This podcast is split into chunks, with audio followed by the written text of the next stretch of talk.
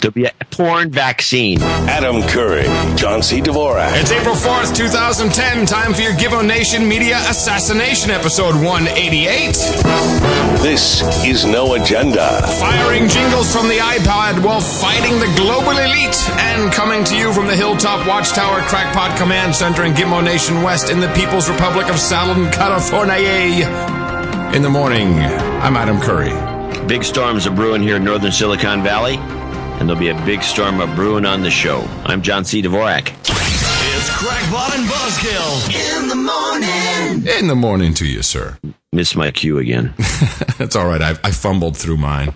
hey, I, I, did. I finally got the uh, the jingles running on the iPad.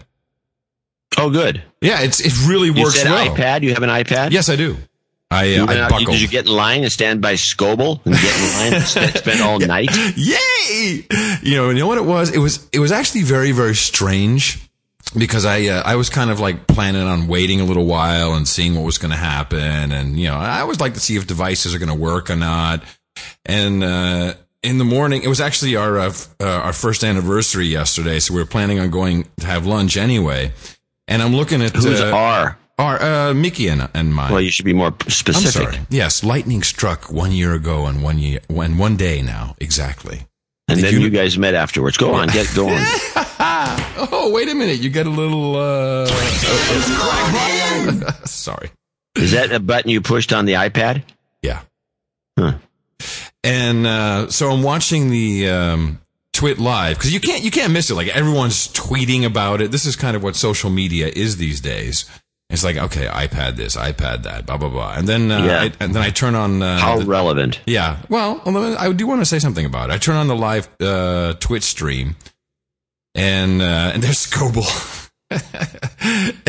in line, you know, and then there's Wozniak in, a, in another store in line. And, uh, and and I get like strangely excited. And I'm 45 year old man. That is terrible. I know. I'm like, I'm like, okay, this is really feeling bad. I, I, what's what's up with this? And of course, you know, I I knew that they had uh, done the whole velvet rope strategy. I knew there would be plenty of iPads. So I said, you know what, make on our way to lunch, why don't we just drive by the Grove, which is this fabulous shopping center in Los Angeles. Fabulous. It's really fabulous. No, it's great. It's pretty awesome, actually. And uh, if there's no line and we can walk right in, we'll go pick one up.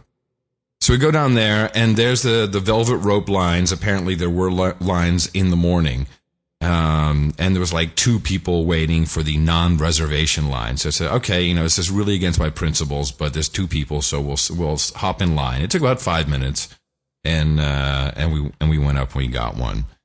The thing that uh, that she pointed out amidst all of the the bull crap that we always talk about and all the negative stuff going on in the world, it is kind of nice to see a lot of people uh, in a company actually that's doing very well being happy about a product they make. I mean, I, I have to admit, there's something pretty magical about that.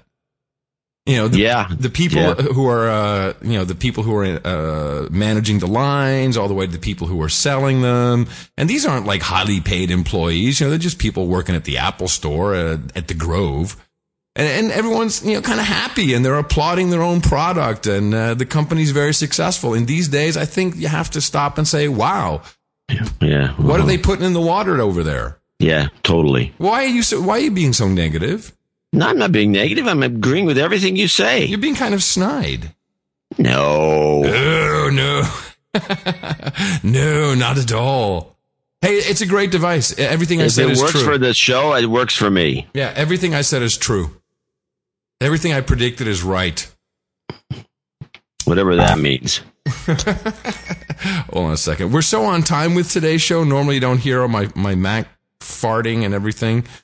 It's like, this is all the sounds you normally hear during the pre stream. Wow, we're on time. Happy Easter, John. Yeah, happy Easter to everybody out there. That's uh, that's crazy enough to be listening to our show on Easter. I suppose I suppose most people will be listening to it uh, on their commutes next week. As most people do. Uh, do you uh, celebrate Easter? I mean, you being kind of like a non religious type guy? No, we do a uh, uh, Easter egg hunt every Easter. You know, where did all this is this is what I'm confused about. You know, I understand the whole egg thing, resurrection, you know, coming out of the egg. I get that. I but- never got that, but okay. But how did we get from egg to rolling them down hills, hiding them, and, and Easter bunnies? You know, where Uh, the bunnies lay the eggs. Yeah, this is this is what Mickey said. I'm like, hello. the, the bunnies laid the egg, and you can bite their head off because they're made of chocolate. Yep, there you have it. You got it in a nutshell. It's like, what is up with that? It's It the was, it was one of these holidays that you know that came from religiosity that that Hallmark didn't uh, get a hold of soon enough to make things you know concise and meaningful, Hallmark wasn't around early enough. and so the thing got went out of control. it really is out of control. But everyone seems to be celebrating this year for some reason. You know, and if not religiously, they're getting together and having a family dinner. It's kind of interesting. Well, it's one of the first times it's actually been on a Sunday. Oh, this is a good point. it's always on a Sunday, you douche. It's the first Sunday after the first full moon of spring. Uh, oh, is that what it is actually? Yes. Yeah, it is. Because they always move it around. You know, it hit Yeah. my birthday once. Wait a minute. So your birthday's got to be coming up. Yeah. Or did I miss it? No, no, it's coming up. But it hit my birthday once when I was a little kid. So when's your birthday? The 14th? Fifth. Really? Tomorrow? Uh, I think it's Tuesday. Oh no, is tomorrow the fifth? You are such a, you're an amazing Oh yeah, man. tomorrow John is the fifth. Oh my goodness. You wonder, you, you uh, wonder why everyone's hiding packages around?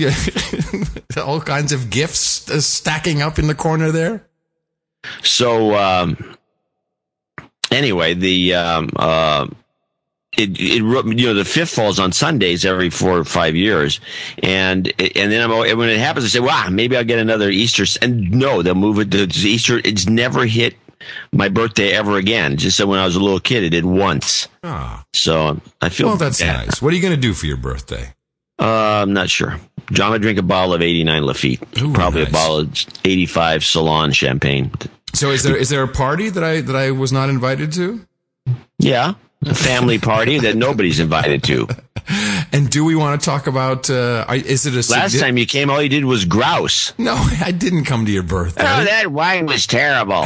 No, that was Thanksgiving. It wasn't terrible. You were setting it up like some great stuff, and it was basically vinegar. Well, it turned out over the hill. Yeah. So is this a significant year for you, or is it just kind No, of no, I'm not. I'm not collecting Social Security if that's what you're angling for. So let's get to our anything. executive producers. Yes, John. Who are the executive producers for No Agenda episode one eight eight? Uh, we actually have a whole bunch today, and Oh, a man. uh, uh, couple of nights, I think, huh? actually three nights. Hey now. Uh, Nice. But let's go over what we got. We got. Uh, By the way, happy birthday in Australia. It's already the fifth. Oh, Yes. You're always older if you live in Australia, and it's because of the sun. yes, and the angle of the Earth. and they have a uh, uh, ozone hole. Yeah. Okay, we got two executive producers um, who are also becoming knights. One is John Trainer, From Wilmington, Delaware. who gave us 600 bucks, and uh, then CB in Tokyo. Huh, I don't have I don't have him on my list. That's because he mailed a check in, which went directly into the account. Ah, CB in Tokyo. That's the uh, handle we're using. Yeah, so when he keeps using, so I don't want to use his name.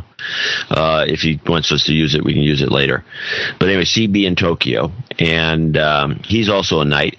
And then we have uh, one, two, three associate executive producers, including Philip Evans from Modesto, Mhm. who has a message of some sort. He wants geography lessons since we failed to immediately identify the Red Sea. Yeah, you know, I'm I'm really sorry about uh, about my cock up on the last show about Saudi Arabia. Uh, Being landlocked. Well, the way the story read, and when I and I have to say, the way Google presents maps, it it is understandable at least. But still, if we have uh, uh, Trident submarines in the Red Sea, uh, that's all, not not uninteresting. Or the Gulf, the actually the Persian Gulf is even more uninteresting because that's right that butts up against uh, Iran. Yes. But and they never said which of the two. uh, No, they just said Saudi Arabia, like the like the thing shot out of the desert. yeah, okay. Well, yeah, you know, it's a mistake you can make once in a while. Anyway, that's Philip Evans Modesto, and he uh, he's looking for uh, I don't know what he's looking for. He said this is a this is he's written us a copy of War and Peace. Yeah, he has. Uh, let me see. He has. Uh, yeah, it is War and Peace. In fact, I should load that on the iPad in the iBookstore and read the entire thing at my leisure. He's working have, on a, uh, a, background personal project using a T1 OMAP 3 device. Oh, oh, Texas Instrument TI. All right. Oh, I see what he's doing. Yeah, he's getting streaming in his car set up. Oh, good. He believes well, in our. Vision. That's the yeah. future of he, our show. Yeah, exactly. Know? He believes in our vision of uh, noagendastream.com. And we thank you for your uh, uh, support as uh, associate executive producer. Phil. And then we also have Sam Leung, Leung or Long, depends on how you pronounce it. I think it would be Leung, wouldn't it? L E U N G. Yeah, Sam uh, Leung. and he's in Toronto and he gave us 233.33 and he's calling himself out as a douchebag for uh, donating douchebag and not checking his PayPal more regularly. It turns out that my so-called recurring donations, I guess he's going to be a knight or a subscriber, hasn't been going through since December. If you're doing a subscription-based donation to the show, I encourage you to verify the payments. By the way, we do too because people get canceled left and right. Say, why did you cancel me? Then they send us an email. Yeah. Why did you cancel me for my subscription? I'm saying, why we didn't cancel? You canceled. No, I didn't cancel. So, so that's PayPal, what she said. that's what PayPal PayPal screwed up. Um, they do that a then, lot. And then Randy Asher. Really? So, so should see there he is. Number six. Oh my God. So he's mentioned that it's probably a good idea to brown nose when making requests. I also got the hint about send cash, not clothes, So, which you know he, he's one of our artists, so I have to say he donated 200 bucks and signed up for the 300 dollars a month Oh my god. and goodness. he's going to donate 30% of all profits made at Zazzle. He has a Zazzle account, uh, which of course will be 30% of five bucks every three months. Yay! I'm not, I'm not laughing at it. Every little bit helps. I'm not laughing. And we have a, a, a Dutch, uh, is this a, an associate exec or a, associate exec? But with Randy, I just want to mention one thing. He, he will want us to mention his noagendastuff.com, Ooh. which is where he's going to get his money for, uh, you know, he's an artist. He probably's got stuff there that's cool. Hold on, noagendastuff.com. By the way, all of these cool links, all these no agenda based domain names, they're always to be found in the links that rock, which is at the top of all the show notes at noagendashow.com. Uh, you might want to check that out from time to time because it does change. There's new stuff in there all the time, like the, what is the, uh, the new one I promised we'd promote? The, uh, no, no Agenda Book Club? No, noagendameeting.com, I think. Isn't it? Oh, the, the meeting, right. The No Dutch Agenda meeting, meeting in, in Amsterdam. Big yeah. meeting. Big yeah. European meeting uh, of the G, or the, no, we had the No Agenda, the NA20. You know, the, yeah, exactly. The NA20.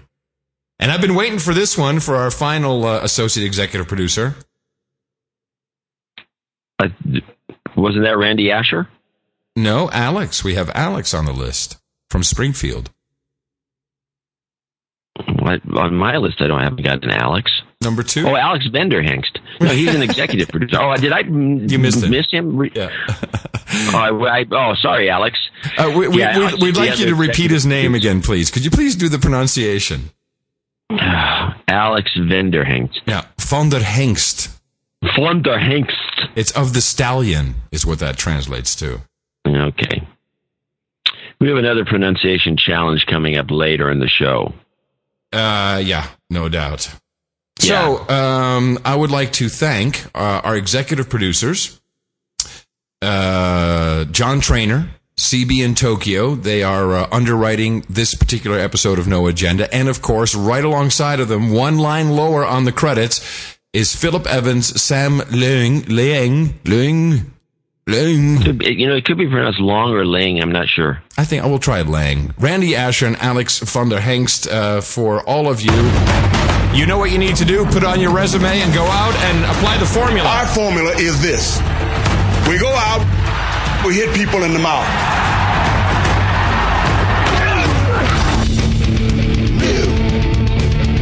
World Order Douchebag this, but this, this, this, throw out that iPad now. Just, I'll get over it. Throw it out. I'll get over it. Hey, thank you very much. Uh, uh, indeed, put that on your resume, and we'll vouch for you, and know that you have actually done a very Hollywood thing. You have uh, produced an actual episode of a real show uh, with real dudes, and that's a big Yes. deal. That's a big deal. And In, you, you did mention, mention CB in Tokyo, didn't you? yes, I did. Uh, executive producer for today. Okay. Um, And we'll do our nighthoods later, obviously. Always Yeah. exciting on a Sunday. Well, John, in the morning to you, it has been uh, it has been quite a uh, a couple days once again. well, what do you see that that's interesting? Uh, the thing, well, it, when it comes to media assassination, there's a couple of things. Uh, there was a, a fantastic article in uh, uh, sent out on the Reuters wire, actually listed on the Reuters website, and it's about the uh, uh, President Obama trip to Afghanistan. Now, remember, um, I asserted almost immediately, and I think you agreed that this would this had to be some cover for something Something else. and I, I believe that he uh, secretly went to China. Now, when you read this account, which is kind of like a, almost like a blog accounting from uh, one of the reporters, so it's it's very interesting where he says, "Well, you know, it all started out with a phone call from Reuters News Pictures Washington editor in charge, which, by the way, how big is that guy's business card? Jim Borg." informing Thursday night there was a secret presidential trip leaving on Saturday to an undisclosed destination. So uh, if you run down this article, it's fantastic because it almost plays exactly into what we were talking about. Uh, everything had to be kept secret. Uh, they were on the plane, did not see the president the entire time they were on the plane. Uh, then they were uh, they had to wait on the ground. Were not allowed to photograph the president coming off the plane. But then all of a sudden uh, he came off, and they got like 30 seconds to photograph him. So that was probably either a the other Obama, or the uh, he was the the president had probably already gone to China at that point in the other Air Force One. Uh, but he actually provides a nice timeline, and there's plenty of time to make a little trip to, to China with uh, with this with the backup Air Force One. It was very secretive. They had very little access. Oh, so let me get this straight. Okay, so now I'm getting the picture. In other words, we were taking a look at two Air Force Ones. One of them lands in Afghanistan. Nobody gets to see Obama actually on the plane. They get to see some guy walking off the plane that looks like Obama, Who then runs to the helicopter? who runs to a helicopter and he takes off. And then you're asserting that the other Air Force One landed in China for some sort of a meeting. Yeah. Oh, yeah. Landed for a meeting, and then so of course they had to wait for the other Air Force One to come back, and for the president to land in a helicopter before he could basically pretend to walk out of Air Force One that they were all on, where they never saw him, and they had no access to their. Did they see him on the way back? No. Hmm. No. No, and it's all in here, but it's uh, in a very kind of casual kind of way. And, and do they mention that this is unusual the way this was handled? Uh, Do they, oh, do they ever get to see him or chat with him on one of these trips? No, well, the thing that, that is interesting is a couple of really good pictures. When he meets with, uh, there was there was a welcoming ceremony with Karzai. Now Karzai, of course, has his uh, his cape on, his uh, uh, his superhero cape, and his uh, hat made of lamb fetus skin, which is true. And the president has uh, a suit and tie on, but it's completely, and this is what really I think confirms my thinking. It's completely dusted where he, I guess he had the seatbelt from a helicopter. Uh, but I mean, uh, like really dirty, and you can literally see the s- the, belt over his um, uh, over You his mean he had a shoulder. dirty sh- uh, shoulder belt, shou- shoulder Yeah. harness type? Yeah, very and very it was dirty, and they got him all dirty. grimy. Yeah, because he probably wasn't flying in uh, one of the presidential helicopters. It was probably a military helicopter. And uh, I don't know. It just tells me that he was around a lot of sand. but even even the reporters like, wow, that's interesting. And then later he threw on a, a leather jacket when he went to meet the troops. Uh, the whole thing is just it's filled with holes of hours of and hours of time. Um, then there was all kinds of problems accessing the internet for the press corps to upload their pictures, and the FTP wasn't working, and like, uh huh. Well, here's an interesting thing that Byte Law just sent me right now. Article dated March 29th. Obama summoned to China as global war fears grow. yeah. Sorcha Faal is reported to her Western subscribers. This is like some That's uh, w- what does it mean.com, which I uh, actually donate to because uh, sometimes they come up with some good stuff. I like them. Yeah, the whole thing. Sure, okay. There's this.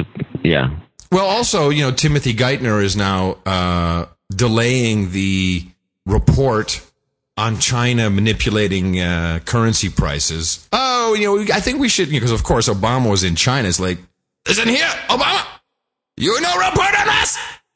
Don't do that. So is that said- your imitation of a Chinese person? yeah, what do you think? Pretty good, huh?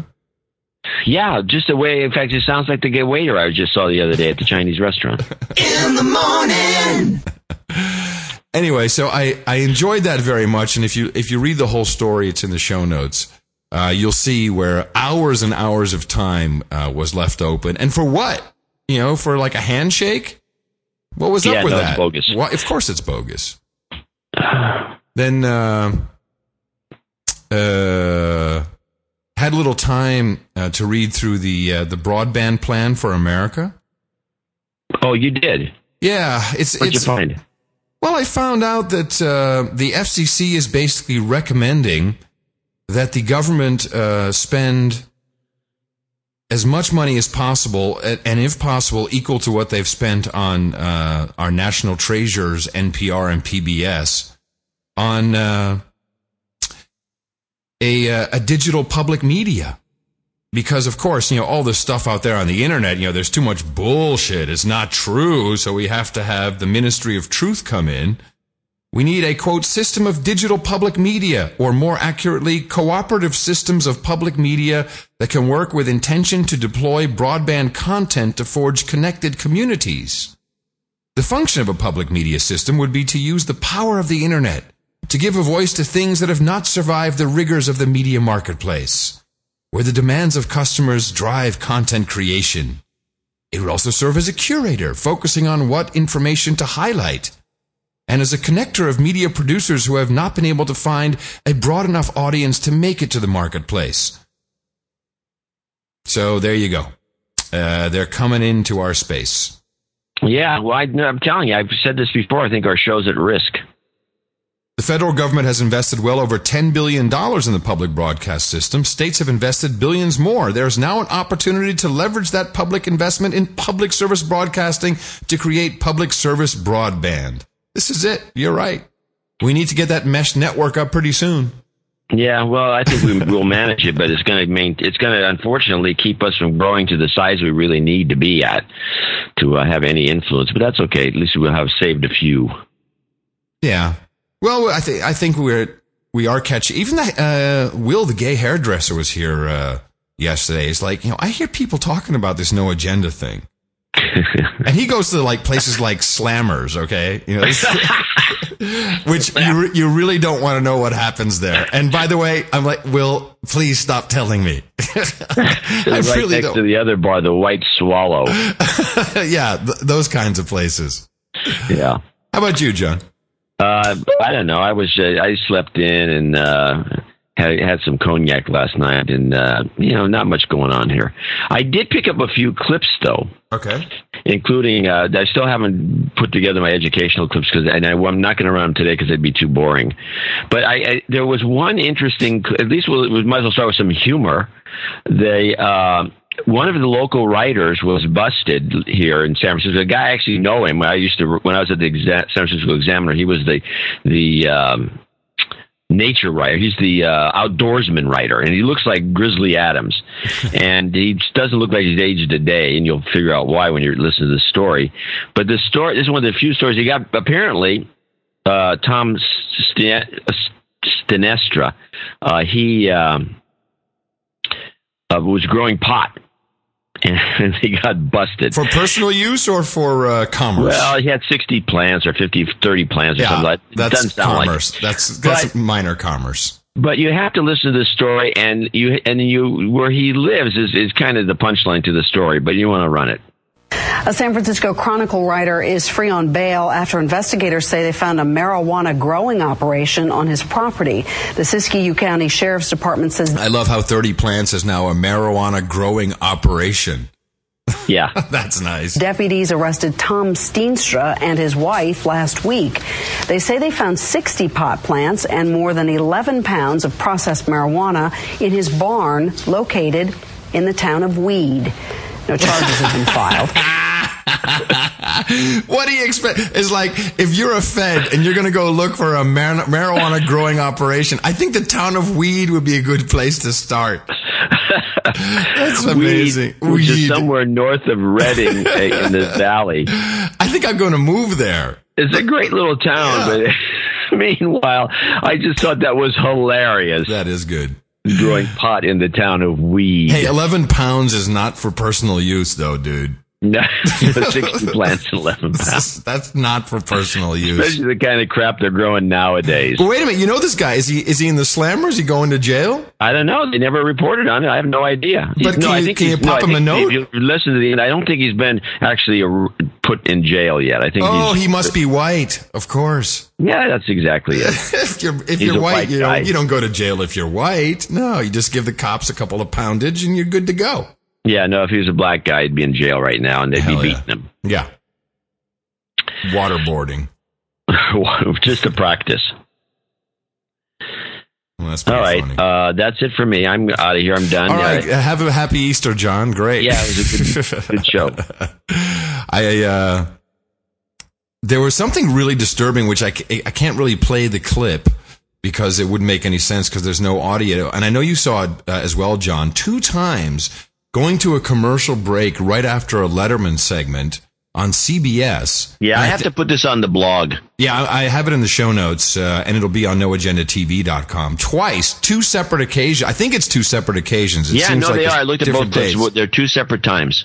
Um, all of a sudden, and I'd say middle of the screen, about uh, well, big, big, right? It's not. Yeah, right screen. across the screen in big letters. It says Haiti.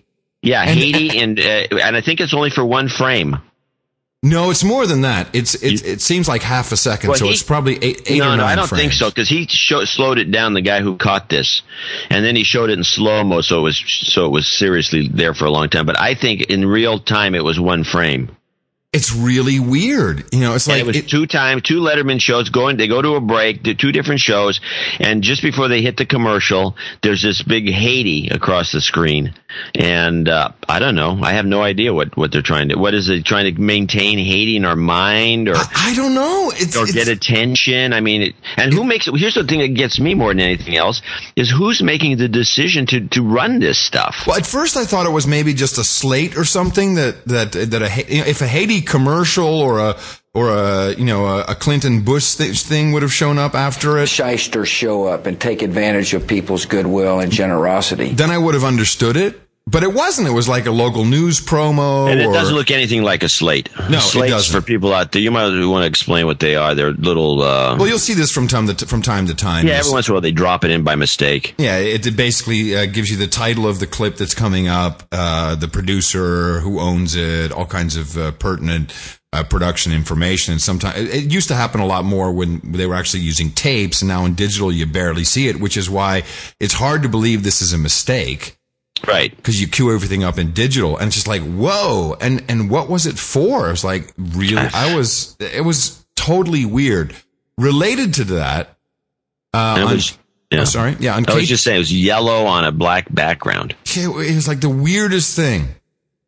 And of course, we know right now they are in the middle of the $11.4 billion plan for Haiti, of which, uh, Bill Clinton is the special envoy, UN envoy. So they're planning to build their tax free haven, their casinos, uh, their uh, love shacks. Everything is going to, it's, uh, Haiti is I'm being, sure it's going to be fantastic.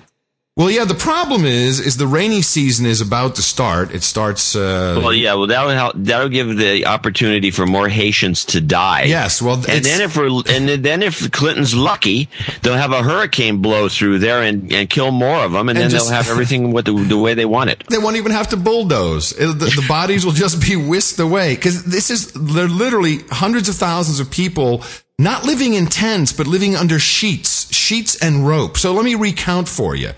We've had millions millions of dollars uh, and euros around the world has been collected. We all felt really good with all the live shows. No, let's help the people for Haiti. Everybody hurts. All this crap. None of the money has gone to getting these people the basic necessities of tents. In fact, Bill Clinton I'm not even going to play it because I'm just going to get angry. With a with a stone face, not stoned, but stone face, sits there and says, "Oh yeah, we bought you know sixty thousand tents." Bull crap! There's not a single tent there. These people are living underneath sheets, and they're and they're they're they're just perishing. You're right. I think that they're just waiting. Oh, let the rainy season come in. They got twenty thousand troops still there who are slowly going to pull back because oh yeah, our work is done here, and now. uh the uh, uh, Rene Préval, Préval is saying we need uh, a UN red helmet humanitarian rapid reaction force which could swing into action within hours of a natural disaster. So th- they're planning the natural disaster because the same earthquake machine can make a hurricane machine. Okay, well, I don't know about hurricane. that. I'm, oh, I'm I do. I do. And I'll tell you why. You go look at all of the aerial photographs from 9-11. Look no, right on. You know, you no, bring no, let, up let, me, let me finish. I will, I will put it in the show notes once again. You will see there was a huge hurricane right off the coast of New York, which no one reported on and it disappeared magically after the buildings fell. Forget. Forget about that. It's just a little side note. However, the point being, all of this money no, not a single freaking tent for these people. That's all they're asking for. I mean, give them one of those formaldehyde trailers from Katrina. Do something. They're getting nothing. So now there's this organization. I saw this on the KTLA morning show because I like to see happy news about puppies and stuff like that. And it's called a home in homeinhaiti.org. And I love this organization. What they, they have, they're not taking your money. That's what I like the most about them. They've got their guy Bobby Duvall. It's a, it's actually a bunch of show business people. Uh, he's in Atlanta, and they on their website, a ahomeinhaiti.org, they give you Amazon.com links to buy tents. So you buy it, an actual tent from Amazon, and you put in the shipping address in Atlanta, and then Bobby Duvall actually takes it to Haiti and hands it out to people. This is this is how bad it's gotten. Is that we have to have actors jump in and do this. And the thing that pissed me off is one of these these actresses was on KTLA and uh, she's talking about this. And of course, you know, good plug, good promotion, and they're doing a lot of social media stuff, so the word is getting out.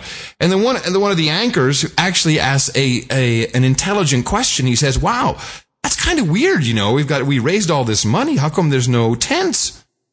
And she copped out and said, "Oh, don't get me started."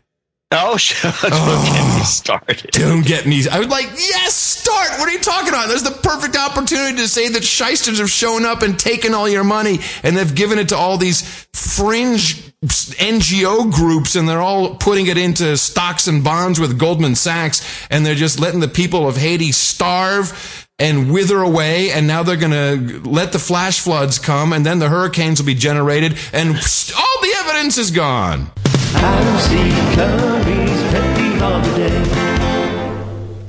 You have your own theme now? yeah. Well, that stinks. hey, man. People are upset that I still have, have to use yours. okay. So, uh, yeah, no, they're, uh, it's bad. And you know it's, what? Well, and, hey, well, this is equal opportunity. We did the same thing to the people in New Orleans. So. Yeah, that's true. Oh, wait, they were also brown. Right. There you go. Well, in the ninth ward they were, uh, which got, has still uh, still untouched. I'm going to New Orleans next month, and I expect to uh, drive around the ninth ward. If some, if we have some listeners that are uh, want to have a meetup or something, maybe we can get a few people together and go around. Uh, you know what? That sounds like uh, a, a, fun idea. What day are you going?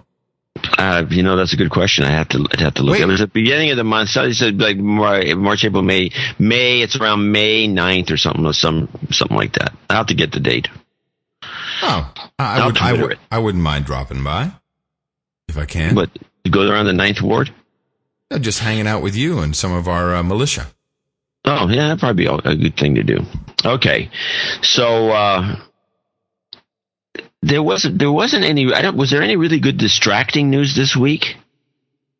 There always seem to be a no, slowdown. No, I don't think there was. Um, Yeah, the, what was a minor one, which ah, there was there were no blowups or anything. I did kind of like the story that got a lot of well, the iPad, of course, was the. I think the guys are like all kicking back, going, "All right, Steve's on the case now. We don't have to worry about anything. Carry on, business as usual."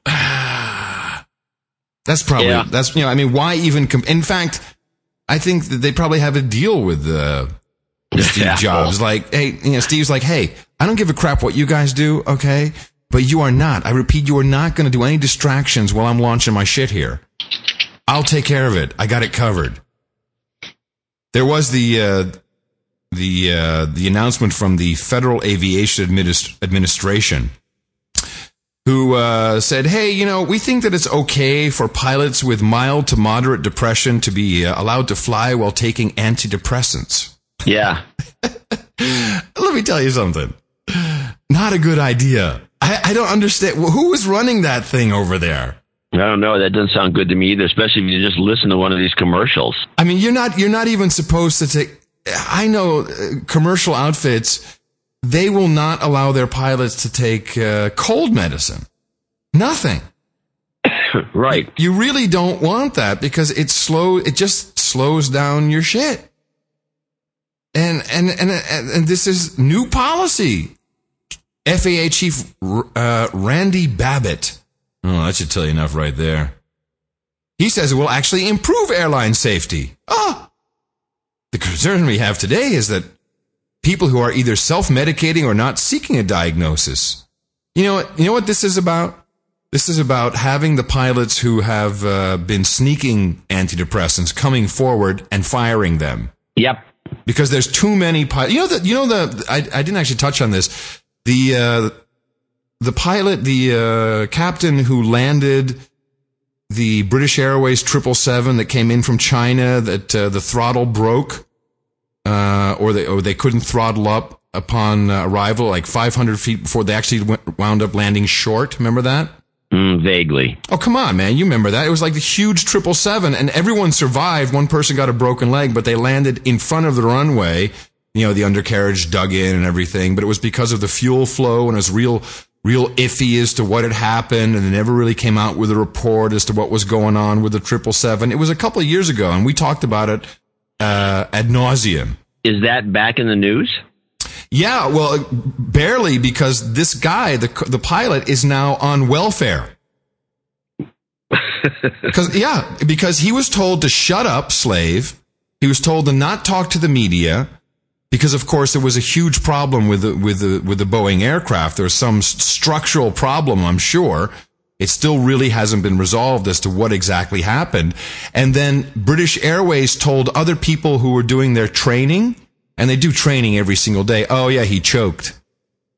They basically told told everyone, oh yeah, it was it was a pilot error. The guy choked, and then uh, and, and then he got totally shunned. How do you get to the point of being a seven triple seven pilot and being a choke as as a choke artist? That doesn't make any sense logically at all. It doesn't make sense, and uh, and what they're saying is because uh, what he did is he handed controls over to the first officer and said, "Here, you fly the plane. I'm going to see if I can restart the, you know, get the fuel flowing." And you basically do need to, con- you know, it's like you're at 500 feet, you're about to land. Oh, you know, he gave up. He choked. It was actually, I have to say, our national treasure. I think it was NPR did an interview. No, no I'm sorry, it wasn't. It was BBC. What am I thinking? Um, and uh, which of course is there's all kinds of political reasons there for the BBC to do a such a huge uh, story about the guy, but it was in a way kind of buried, and it's just it's crazy. The guy's on welfare now. He got kicked out. He's got no job, and he's being blamed for this. Well, yeah, he'll never get work. they even said he never called in. He never called in Mayday call. That's what they were telling uh, employees internally, where the tapes clearly you can hear him calling in the Mayday. It's uh, Railroad job. total, total. It's a you know it's a, it's the Welcome Airbus. the uh, real world. Yeah, it's the Airbus Boeing uh, fight that Yeah, it's continues. got something to do with it. Bastards. So, uh, have you ever heard of awakening squads? No, but I should be a member. Well, play the awakening squads clip. News headquarters. Hi, everyone. I'm Jamie Colby. Right now, the hunt is on for those responsible for a horrifying attack in Iraq. Authorities are saying gunmen dressed in Iraqi military uniforms raided homes near Baghdad, handcuffing and then shooting 25 people execution style. Five of the victims were women. Most of the dead members of the so-called awakening councils. They're the Sunni fighters who helped change the course of the war by turning against Al Qaeda. Okay, so uh, let me just uh, say that I don't think I should be a member of that. I thought it was some some other kind of awakening. Is this the thing that, that's rumored that the that the awakening squads speak perfect English and carry American weapons? Well, I guess it's awakening councils, according to this. Um, that's that's what. I was reading. I've never about. heard of these people. And they, she just runs it off a matter of fact. I mean, Oh, maybe yeah. we just missed it. I mean, it's possible you can't remember everything, but you'd think that this, this, if these were the people that changed the course of Iraqi, you know, the future of Iraq, uh, we know more. Awakening, which is a Christian sounding thing. You know, the. I think That's the so I think the media has completely given up on reporting on these wars. It's too expensive to send people over. I mean, do you even hear about casualties anymore? Mm, well, yeah, once in a while. But very rarely. Yet It's once not in a on while, a daily basis. No, but you'll see the report like more more servicemen and women killed this month than ever. You know, since the beginning of the war. You're just not hearing it. I think they've they've given it up. So the woman who's reporting on the awakening councils is named Jamie, and she has to do the report on Jihad Jamie, another phony baloney woman terrorist Right. with who looks like a bimbo. She looks more like like an old stripper, and uh, With a long head. With a uh, but they play the Jihad play this thing because because I think it's just funny that Jamie is reporting on Jihad Jamie. And new developments in the so-called Jihad Jane case, authorities filing terrorism charges against another American, Jamie Paulin Ramirez, aka Jihad Jamie, accusing her of plotting to attend a terror camp. She was detained in Ireland last month as authorities investigated an alleged plot to kill a Swedish cartoonist. I mean, it's almost like the Onion wrote that story. Well, I here's mean, the, the line that got me. She was plotting, Plotting, like- plotting like that's a- that's to a attend. Wait, wait, Thought crime. plotting to attend a terrorist camp. Let's listen How do again. you plot to attend one? You either attend one or you don't. I don't know. I'm going to plot to Let attend me one. listen. Let me listen to that again. Amy, accusing her of plotting to attend a terror camp. She was detained in Ireland last month as authorities investigated an alleged plot to kill a Swedish cartoonist. And I'm Jamie Colby. Join me at 1 p.m. Eastern for America's News Headquarters. Now back to Forbes on Fox. Yeah.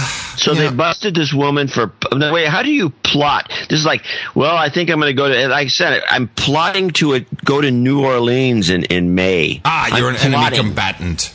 What does plotting mean? Does it mean she ordered an airline ticket, or she? You know, I, you know what I think it was. I think she went to a website, a honeypot website. Ooh. and she asked for some information or or she maybe she's doing a you know she looks more like a like a journalist than she looks like a jihad Jamie and I think she just went to a website and I think there's honeypots all over the place and she went in there and if she didn't have a good excuse for the re, you know a good reason why they just throw you in the slammer now LaRose apparently spent long hours online in recent years while caring for her boyfriend's elderly father in a small eastern Pennsylvania town. Spending long hours online is, atten- is uh, uh, evidently plotting. yeah plotting. Plotting. She's got no money. She's She's taking care- she's taking care of and the- they, throw, and they arrest her defame her and you know show her a picture. I mean it's unbelievable what's going on. It's inexcusable But but uh, now we what, reported is it about- against the law to plot? How do you even? You, I, didn't- what I don't get, you this is like one of those phony baloney crimes. That, it's like plotting to who's who's to say that you're that anybody can't be pulled down off the street if there's ever been online and they go over their you know their history and they oh it looks like you're plotting to attend a terrorist camp. And all you've really gone to is Maxim and Playboy and who knows what. Well, that's what the terrorists did before 9-11. They were hanging out in strip bars. I just got slipped a Mickey. Uh, distracting news, the note says. Mistress of Tiger Woods all posed for Vanity Fair magazine. Yeah, we missed that one. That's a good one. Oh no. Yes, oh yeah. All the mistresses posed all together for Vanity Fair magazine. Yeah, well, whoever's behind this publicity stunt. well, it's all about the golf season kicking off. Doesn't it start tomorrow? Well, the Masters, I think. Yeah, the Masters is tomorrow. Isn't it April 5th or is it the 15th? I have no idea. It was on five medications. One for acid reflux. What's happening? Two for diabetes. What's happening? Huh. That's you. That's you and that iPad. No, it's not me and the iPad. Just that's some playing random That's some clips. website. No, no, no. This is me and the iPad. In the morning. Yeah, it's it's what is you know maybe it was just a slow news day. I mean, we did, in fact, it was a slow news day because the planned uh, distraction got canceled. I was really bummed about it because I was all ready after you teased me with it on Thursday. Saudi, And what was? well, Saudi Arabia said that they weren't going to uh, uh, behead the Lebanese sorcerer. Oh yeah, they're Lebanese sorcerer. I was ready for like film at 11. I'm like, come on, let's see them chop this guy's head off for guessing something right. And uh, they canceled it. Well, here's the uh, Eric was just sent us a note saying uh, apparently we can expect this for the bullcrap news of the week. Apparently, one of Jesse James's skanks might be pregnant. oh, poor Sandra Bullock. Uh, yeah, you know, I'm I'm starting to to change my uh, my thinking all this. You know, I think it's uh it is Sandra Bullock's fault, and it is uh and it is uh, Elin uh Woods' fault. You know, the women, women always say, "Oh, if we ran the world." Well, women used to run the world. And uh, this is uh, back in ancient times, and men were basically doing two things: we were working for them, and we were screwing them, and that was our job. And that's why we can still produce and reproduce into our uh, well into Oh, our here we go. This is. Do we have a? Th- we need a, a jingle for your uh, your take on history. Well, this this is historical fact, John. Women look at look at Cleopatra, but even way before that, women were running the were running the show, and then of course you know men got really strong, and you know they want protection. They, we took, Oh. we, they let them take they let us take over, but they let us take over. but men but men need certain things. You know, we need to at least have the illusion of hookers and blow. You need to you need to keep our fantasies going, and and and the, I think these women forget. You know, there's all kinds of money involved, and everything's great, and we're all doing stuff, and they think that the men are still just going to go, "Oh, okay, you know. But we, when the blood leaves our head to our penis, that's it. We can't think anymore. So you've got to be, you know, you you got to be at least you got to be us. more loose structured. Yeah. Okay. Yeah, you know, you got to be like, hey, you know, Like maybe I'll bring my that's what you have girlfriends over. You know, our show aren't going to be too offended. no, but I, uh, I think women who listen to this show, all fifteen of them, I think they might agree to a certain point. Yeah, well, maybe. I hope so. Otherwise, we're down fifteen. So, uh, which We're- is a lot. We're minus fifteen. Yeah, and they all donate. Yeah, we'll that's the see. problem. We'll see. Women, I'd love to hear what you what you think about this. Well, we haven't heard any more from Heather and uh, and the uh, and the boyfriend. So, and, and we uh, we don't have any groupies this week either. Hmm, disappointing. no, I think we ran, I think our groupie's going to peak out at two. That's it. Well, it's actually three if you think about it. ah, oh, I just got a, a boob shot. Yeah, we have a third groupie. Uh, so, um, so I was listening to Sarkozy's speech at Columbia. Sarkozy shows up to have a bunch of meetings. He goes to Columbia and tells uh, us Americans what a bunch of that we have to, you know, this this keeps bringing up a, a clip that we played once before. I'm going to play it again. This this idea that the Europeans essentially want to take over the place. Yeah, and instead it- of doing it the yeah. old-fashioned way by you know attacking us with with guns. With guns, and and then finding that we're a little you know we resist that, they're now just trying they're just trying to to, to sucker us. They're, they're, they figure they can outwit us because they're so much smarter than we are. So where so where's Sarkozy now when he's doing this speech? He's at Columbia University giving this talk. You can listen to Sarkozy one, which will lead to the next one. It's these are a little lengthy, but they're uh, because they're being translated by a woman who seems to be doing a rather good job of it. Now, did uh, did Sarkozy have uh, his MK Ultra slave with him? I didn't see. Uh, no, I don't think so. Good old no, little she- Karma? she- I think Merkel was still back doing something else. No, no, no. I'm talking about Merkel. I'm talking about Carla Bruni, man. As well. Oh, no, I, maybe, but she she wasn't on the stage, you know, flashing or anything. All right, here we go. based on what we in the Eurozone would be capable or not of doing. That is today's world. That is why, when the decision was taken not to bail out Lehman Brothers, we would quite like to have been sounded out at the time and not simply told about it after the event. That is what solidarity and interdependence means. A last question, perhaps? Wait a minute. He's sitting there going like, "Hey, you bastards! You're taking down your economy and not telling us about it." this is bad. No, the whole thing is ridiculous. You know, the funny thing is Bolton's speech, which contrasts with this guy. Uh, he makes an interesting point that. Uh, I think it was Bolton, but he makes an interesting point that if there is an EU and you got this crazy Belgian guy who's the president, kind of the Obama of the United States of Europe, Who does that is. make Sarkozy like the governor of Massachusetts? Oh, Uh, just a, a quick side note. Uh, so you're talking about Herman van Rompuy. The uh, yes, he is the Obama of Gitmo Nation uh, Europe, the United States of Europe. He is uh, about to uh, release a book of poems. Oh, we don't need this poems. Wait, wait, wait, wait, wait. wait. April 15th, his book of poems. Uh, by the way, some people call him Haiku Herman. Which I think we need to adopt. Haiku Herman, the president of the United States of Europe. Would you like an example of one of his haikus? Oh, hit it. Three waves roll into port together. The trio is home. What? Mickey's, Mickey's falling off her chair. That's his haiku, man. That's his. Uh... I know what haiku is, but that's high bad. In the morning.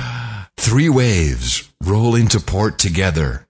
The trio is home. Notice. Well, maybe he was talking about, uh, it's you know, code. the- it's code, man. Listen, it's the magic number three. It's about the third wave of the tsunami. It's about hookers and blow with the trio. It's I thought total it was code. about the, the female members of the Navy are called waves. Nah. It's all code, magic numbers, and the guy is a is a troll. Well, the guy is a troll. Haiku Herman. All right, let's let's go back to uh, our Napoleon friend, Sarkozy. Bonjour, Monsieur le Président. Oh, bonjour, bonjour, Lynn. Bonjour, Monsieur le Professeur. Did you have those in, in, in school, John? Your French lessons? Oh. Some people in the chat room remember that one. You made the point that in the 21st century, there needs to be a greater level of economic cooperation um, between all the countries in the world, not just you know, not just the countries that are on the Security Council, but that places such as Japan and Latin America don't have any real spots there, and that their voices are not being heard. Okay, hold Some, on a you second. know, you- So what Sarkozy is going to propose, and by the way, he keeps making this threat that when the French take over the presidency of the of the of the um, of the, EU, twen- of the, Council, Starfleet Command. of the twenty, um, he he talks about you know he, what they want to do it seems to me is they want to water down the uh, security council so there's like so many members on there that we don't have as much of an influence. It's all it, this is all just aimed at at at screwing us. Everything he says is and and then he they ask him about well who would be on the thing you know who would be uh members of the security council from like South America? And and he says well they should pick it th- themselves. And then he tells which they should pick. He says Brazil for example should be on but they can pick it whatever they want but you wouldn't leave Brazil out would you anyway they play it from you You made the argument that they, you know, in the case of Japan, they lost the war. It could also be said that Africa and Latin America are not being listened to for the simple reason that in recent history they were colonies. If the developing world is to have its voice heard in Talk about a journalist with an agenda, by the way. Jesus. Get, Yeah. get beyond it, man. Get to your question. all this new cooperation, what sort of framework do you envision for that being becoming the case? Well, for me, it's a simple system. Every part, every region of the world must have two to three representatives on the UN Security Council on a permanent basis. Oh, this is the Trilateral Commission idea. This is the whole plan. Is is we have uh, these regions: United States uh, of North America, United States of Europe, United States of Caribbean, United States of Asia, and then we all go up there and sit on our uh, in the on the big in the big tower, and we call all the shots. That's what that is. And every region of the world should be able to determine freely the basis Freely? on which they choose their two or three representatives. There again, the world doesn't need uniformity. Let me take the example of Latin America. Should it be Brazil? Should it be Argentina? Should they elect their representatives? Oh, that would be wrong. Uh, to a permanent seat. It's up to them to decide. We, the international community, should say, look, what what we want as permanent members of the Security Council are one or two people representing Latin America. Choose them as you will. It can be via elections. It can be on a rotating basis. It can be uh, a huge country like Brazil. I mean, how can you imagine running the affairs of the world without uh, the Brazilian giant sitting at the table? For the African countries, there are some 50 African countries. Stand by, Africa. You're about to get screwed. Bend over. Should the representative be South Africa? Which alone represents 40% of African GDP or the African economy, or a giant country such as Nigeria that has more than 100 million inhabitants. It's up to them to decide and determine it. It is not up to us. And my aim, my ambition is to fast track this one when France is in the presidency of the G20 and the G8. My- ah, there it is. Uh, we'll just when when when we're in control, we're all going to screw you. Then it's all over. It's unbelievable. Um, you can go to the next clip, which is Sarkozy uh, pushing world governance. Uh, which I also had, which also is a little it's long, but it's, it's it's no, it's fascinating because you know the, the thing that I like the most is that you don't actually know what the guy is saying. He's got like, he's got some broad along for the ride, and she uh, she's translating it. And let me just these translators. I've always worried about this. You know, Tony, the guy who drives me to the airport when I'm in San Francisco, who drives like a beat up uh, town car. Yeah, he's one of these translators for diplomats. Yeah, and, no, but and it's just like a dude, you know. He's he's, not, he's like, yeah, you know. This woman seemed a little more adept than most because it seemed to be flowing better than some of those change the you know the verbs and nouns constantly. But here he goes uh, on. This speech lasted forever, so I had to find some good areas of it. But this one is where he starts to push the Glover government. Ah, yeah, governance. This one is basically this: screw you, um, United States. Screw your dollar. It's bogus, and screw the fact that you're not like doing what we say you should do. Here we go. I simply add a last point here, which will be something that the academics might wish to mull over, which is that I'm calling for the establishment of a new international world monetary system. We cannot go. Oh, nice. He's calling for it. Oh, do you hear that, John? Yeah, Sarkozy he's calling, calling for he's it. calling for it. Continue as we are. But my dear friends of the United States of America, the dollar is no longer the world's single currency. It is a very important currency, but it is not the only currency. Huh. The, the yuan. Who's in the audience of this thing? Who's sitting there listening to this jabroni? I, you know, it's at Columbia University, so I'm assuming it's a bunch of professors, a lot of journalists. I don't know why, what the point of it is, and uh, I have no idea who's in the audience, but they're all nodding their heads a lot. Oh yes. That means the Chinese currency is an important currency. Part of your savings is in Chinese hands.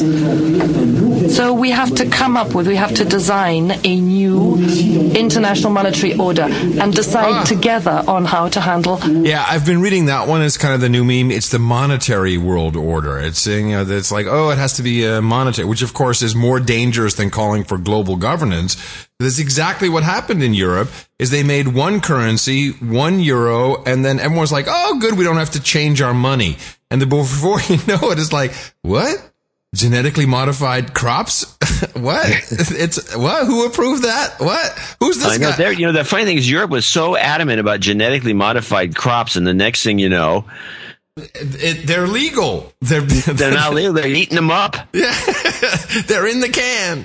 and manage interest rates and how to regulate uh, a new international, world international uh, monetary order. That is a fascinating discussion which I will push forward when we're in the presidency of the G20 and something which I will be talking about with President Obama. You see, new world governance, a new international. There was actually a fantastic photo, uh, and I'll have to look it up, as um, Sarkozy and Obama are running to a press conference in the White House. They had, I guess they had to go from one room to the other and they're running and they look like they're, you know, they're poised like superheroes.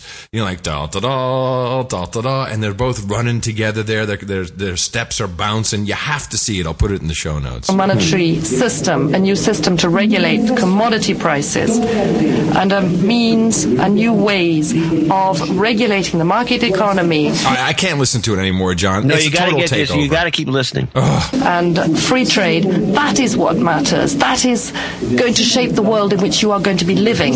And that you will not build and design by simply reading the books that lay out the theories of the 19th century, but by coming up with the ideas that we need for the 21st century. Don't read books. Read Herman's haikus. Don't read any, don't read any economic books. Haikus will save us. The excellent news in all of this is that today, my dear friends, ladies and gentlemen, we have the world is our oyster. We can reinvent anything if we have the imagination and the cooperation that we need between Europe and the United States of America. Thank you for your attention.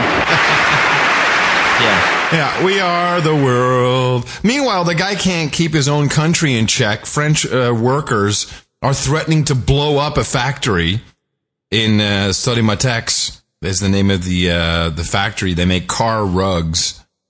We can And, blow uh, it up. and they I have- like, love the French workers. Yeah, they have petrol bombs near a huge gas tank, and they're saying, "Look, if you don't give us better wages, then and better layoff compensation, we're blowing this fucker high sky high." And of course, you know, no one buys French cars anymore.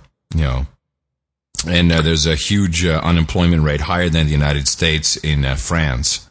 Yeah, they, yeah, I know Sarkozy, but Sarkozy is going to be a big shot when he takes over the G20. Now, just give me the, this one clip of Bolton explaining global, global governance, which I think segues nicely with what uh, Sarkozy said. Herman van Rompuy, the former Prime Minister of Belgium, said in his inaugural address Why doesn't he just say the President of the United States of Europe? Why does it have to be former Prime Minister of Belgium?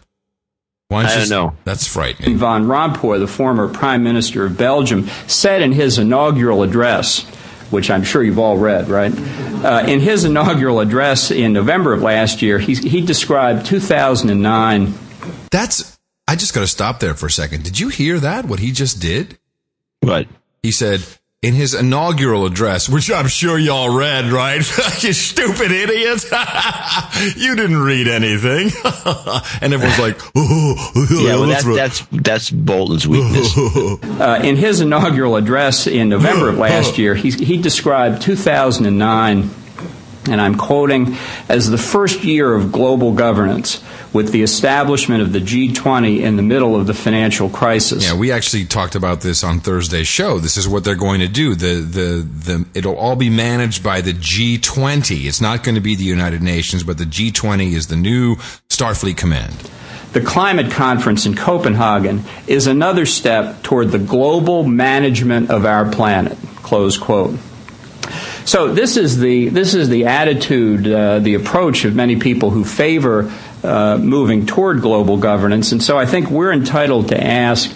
Uh, one year into the Obama administration, what is the president's view of American sovereignty? How does he view uh, these issues? Uh, and I think we we can see already uh, that the president has, President Obama has a very different view of American sovereignty than uh, the long line of presidents, certainly since uh, Franklin Roosevelt. In some respects, uh, he harks back to Woodrow Wilson uh, in his devotion to multilateralism as a process and as an outcome. Right. Multilateralism as in trilateral. Right. Well, that's just tr- three laterals we're well, talking that about. tri, tri is multi. Yeah, it's it more is. than it's more than one. Whatever. But anyway, the point is, is that uh, we're they're setting us up to screw us. So this is the type of analysis that we try to bring you on every single show. It takes a lot of time to put this together, and there was a uh, an interesting uh, discussion thread at noagendaforums.com uh, about us calling out our national treasure, the uh, NPR as well as PBS. And I just want to set something straight. Uh, there, both of those organizations do have some outstanding programming, no doubt about it. However, when you understand how they are funded, how they actually make money, you have to think about what they're not reporting on, not the things that they are reporting on. Let's, let's just listen one more time to the clip of the president of NPR and about their funding, or rather, uh, the the decline in their funding and what they actually call it. Okay, moving on to money. How are NPR's corporate underwriting revenues holding up in the recession? And what about foundation grants?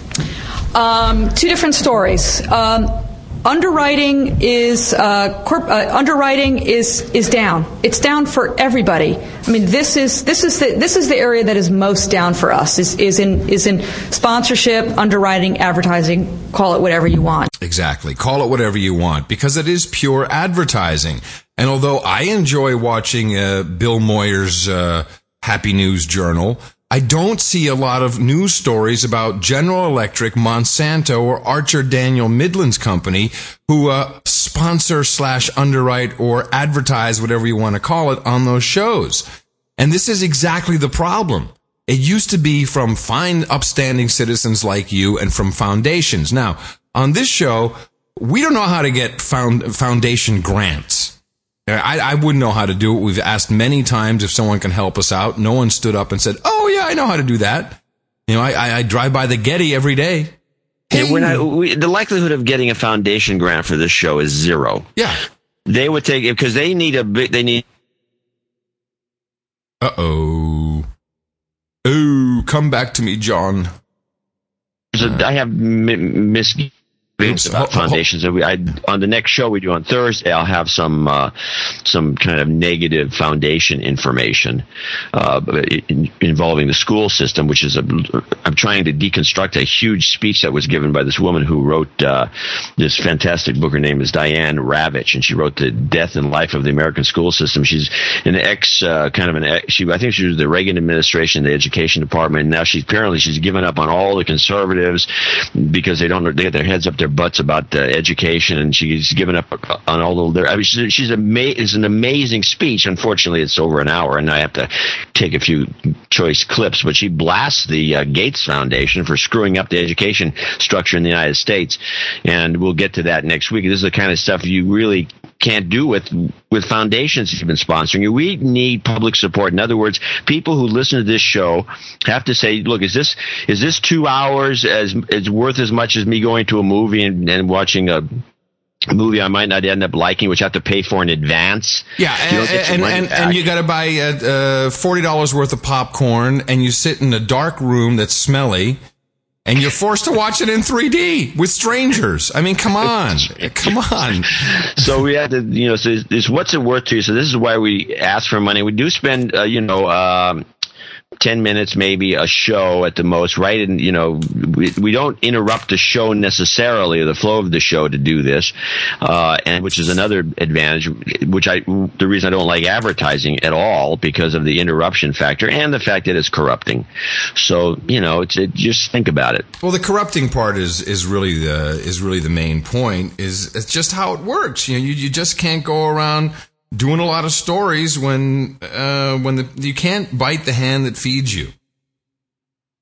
Yes, it's rude. And both John and I have been. It's it is it is bad manners. And both John and I have been in uh, in mainstream media long enough, and I and I think honestly, John, if we really wanted to just be broadcasting, I'm sure we could get some menial gig anywhere we wanted for some kind we of. We could probably get a job at Fox or someplace. We could probably get a deal with like making more money than we make doing the show, but it would suck. Yeah, and yeah, hell yeah. It's like, oh, sorry, John, that was a really interesting thought, but let's break away for an important commercial. Well, not only that, but the other problem with these big uh, media outlets, people should realize, is that they're run by, as, as like somebody said, are the friendly penguins. These suits you don't have any leeway. You can't really do your own show. I mean, you can't sit there like we do. We developed this show, you know, basically from the seat of our pants over time to to what it is with all the jingles and all the other crazy stuff. And there's no way that we could do this in a in a structured environment because people are going to say, "Nah, you know, we did a focus group and they don't like the in the morning thing. What's that mean anyway?" What is that all about? In the morning. Yeah, we don't like that. It's it's really. An, by the way, it's annoying. And when you say the call letters, go WNBC. It's our That's our argument. So let's thank some people that have donated. I also want to uh, bring up something that that from one of our uh, don- donors from last week who had a couple of websites he wanted plugged, and I'll plug them because they have to do with stuff that we talk about. Hempvideo.com. Ooh. Uh, hempvideo.com and the Ridley Report.com, R-I-D-L-E-Y report.com, one word. Um, I haven't looked at the Ridley report, so I don't, uh, you know, just check it out for yourself. Now, this week we've got, uh, besides our executive producers, we have uh, Zach Helensky from Fargo, North uh, North Dakota, who also wrote a shorter version of War and Peace, but he's unemployed, beginning his graduate studies in ceramic art. By the way, uh, we'll be looking out for that, and uh, he expects to get a job. He he says he does rely heavily on the show notes to spread the good word in an attempt to open the eyes of his family and friends which is it's actually it is a very good tool, and uh, we put, uh, put a lot of uh, time and effort and spend a lot of attention on the show notes uh, because these are usually stories from you know big media outlets that uh, people say, oh, that was in Reuters, oh, it must be true. Um, and you know we can show you the conflicting reports, and it's all kind of nicely organized. So uh, that's a, it's a good tool to use, and we appreciate your ninety nine dollar and ninety nine cent donation uh, Jason Williams in Pittsburgh, California, hundred dollars, and he's uh, actually donating for himself and Paul Nariman, and they're going to do a night program. And also, uh, if Eric's listening, uh, check and see where Randy Asher's from because I, I find it peculiar that on this list that we have Randy Asher listed as in Pittsburgh, California, and Jason Williams right under him as in Pittsburgh. I suspect there's something with the database there. And uh, and if Eric can and also, I don't think Randy's in Pittsburg if uh, Eric can also uh, resend the note, there was some other person. Oh, here it is. Uh, Firas Altibani. Oh, he's on the list here. Uh, double no, fifty two dollars and ten cents. We've uh, he's from Riyadh, Saudi Arabia. He's uh, sitting on top of that Trident uh, sub there in the desert and uh, I think we uh, we missed his donation in the past. he gave the extra dollar to get our attention. yeah, like, here's he an says, extra buck. Now you'll mention me. Okay, Thank you, Firas Alti- Altibani. From uh, it's nice to have people uh, checking in from the sand. Highly yeah, appreciate. Yeah, actually, yeah, yeah. We got a couple of uh, foreign donations. I like that. It's good to see the foreign the foreigners back on. Yeah, it helps. Uh, Matthew Chang, Los Angeles, uh, 6666. And he donated back on 3 3 and got a job interview the next day. You know, we're not making these stories up, by the way. People, you know, because we keep pushing this, but they keep telling us that this is going on. So that's it is yeah, what and, it is. And, and if and if you've donated and haven't gotten a job, please let us know. I'd like to chart this out. We're doing charts of stuff on the show now to see over time uh, if some of these things, these trends are actually working or not. Uh, let us know if um, if you have donated in hopes of getting a gig and it hasn't worked because I have yet to receive a single one of those. All I get is I donated next day, boom, interview. Donated next day, boom, got a raise. Donated next day, boom, got work. It's a karma thing. Uh, Henry Cunningham in Hamilton, Ohio, who is a, a student uh, apparently at uh, Cincinnati State. He actually calls our, our shows semi weekly lectures.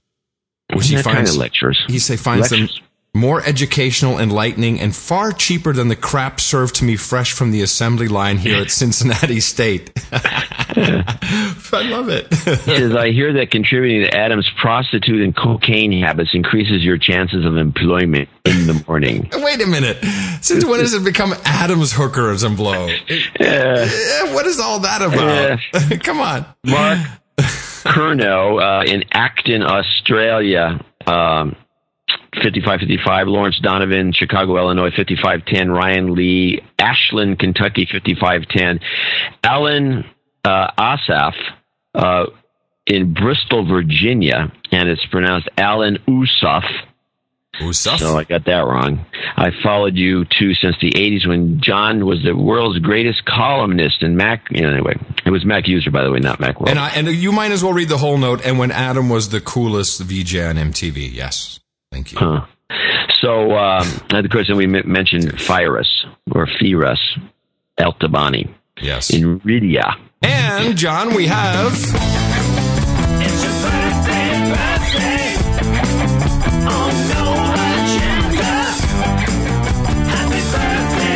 Eric Beeson, Bristol, Hold on, Tennessee. hold on. It's his Hold on. You're walking on it. You're walking on it. You're stepping on it, man. Now, there you go. It's new. It's fresh. I get it. It's all right. Yeah. All right. Yeah. Eric Beeson donated fifty dollars uh, to the show uh, to his friend John Hoyboer. Uh, he, little joke there. Oh, he's a douchebag. Just kidding. He says, John Hoyboer, happy birthday on behalf of your friend Eric Beeson. Okay, about Rudolph. Uh, oh, brother, Leuchner. Um, fifty bucks. No, I'm sorry, it's thirty-three bucks. It's, uh, Stephen Costello. That's what I'm looking for. Haywards Heath, West Sussex. Uh, fifty bucks, and uh, that's it. We did have one more that uh, showed up somewhere that I with it in from some town and that I that's almost impossible to pronounce. And I'll get to that next Thursday after Well, I look at my it. favorite donation was from Nate Friedman uh, from California, who sent us six cents. Here's the grand total of my PayPal account. I have not donated yet because PayPalSucks.com. My budget is quite tight right now, but as soon as I can, I'm going to get my knighthood. Hold on to one of those rings for me. Speaking of which, John, how are we doing on the design? Uh, we didn't make any progress in the last four days. Okay, Uh, you got the whole family there, though, right? So this is a, a Dvorak family effort, I believe. Yeah. So PayPalSucks.com coincidentally is the uh, run by uh, the guy who runs the, the who's a sysop for uh, Dvorak Uncensored blog, uh, Marc Perkel. He Well- hates hates PayPal. Yeah, they do kind of blow, but uh, it's kind of working. It's a mech- mechanism that works. And uh, I got a note here. We need to read Henry Cunningham. Uh, we just read that one. Uh, Eric's not on the ball. He's a little off. Stop feeding those kids cognac, man. You- That's, that's no good for good them. for 'em. Hey, let's uh, take a look at our knighthoods for today, John. Yes, who was our indeed. fir- who was our first knight? well, we can go with. Uh, we can start with uh, CB in Tokyo. Okay, unsheath. You ready? CB in Tokyo. Kneel before us as we now knight thee, Sir CB in Tokyo. Our next knight, John? John Trainer, Sir John Trainer. Okay, Now. we have a couple of Sir Johns. Uh, Sir John Trainer, kneel before us, bow thine head. Do you take the oath to help all damsels in distress and to hit all adversaries in the mouth? Then we hereby knight thee, Sir John Trainer. Please join the knights at the No Agenda Roundtable. Enjoy our hookers and blow. And we have more, don't we? Yes, Alex Vanderhengst. Oh my goodness, from Springfield, Tennessee. Alex Vanderhengst, come on over. Kneel. Ooh, John, your sword is shiny today. Alex Vanderhengst, we hereby knight thee, Sir Alex, of the Knights of the No Agenda Round Table. You too shall enjoy our hookers and blow with a ring forthcoming. And, Okay, uh, Randy? well- I'm sorry. Who's next? I wanted to say one more thing about Vanderhengst. Yes. He lived in Holland for 10 years and he wants me to say on the air his the, the, the town name, which I will attempt to do because he wants to think he thinks I'm going to botch it horribly. and it's spelled W A D D I N X V E E N. I would assume you know how to pronounce it. yes. I would guess it to be uh, Vodingveen.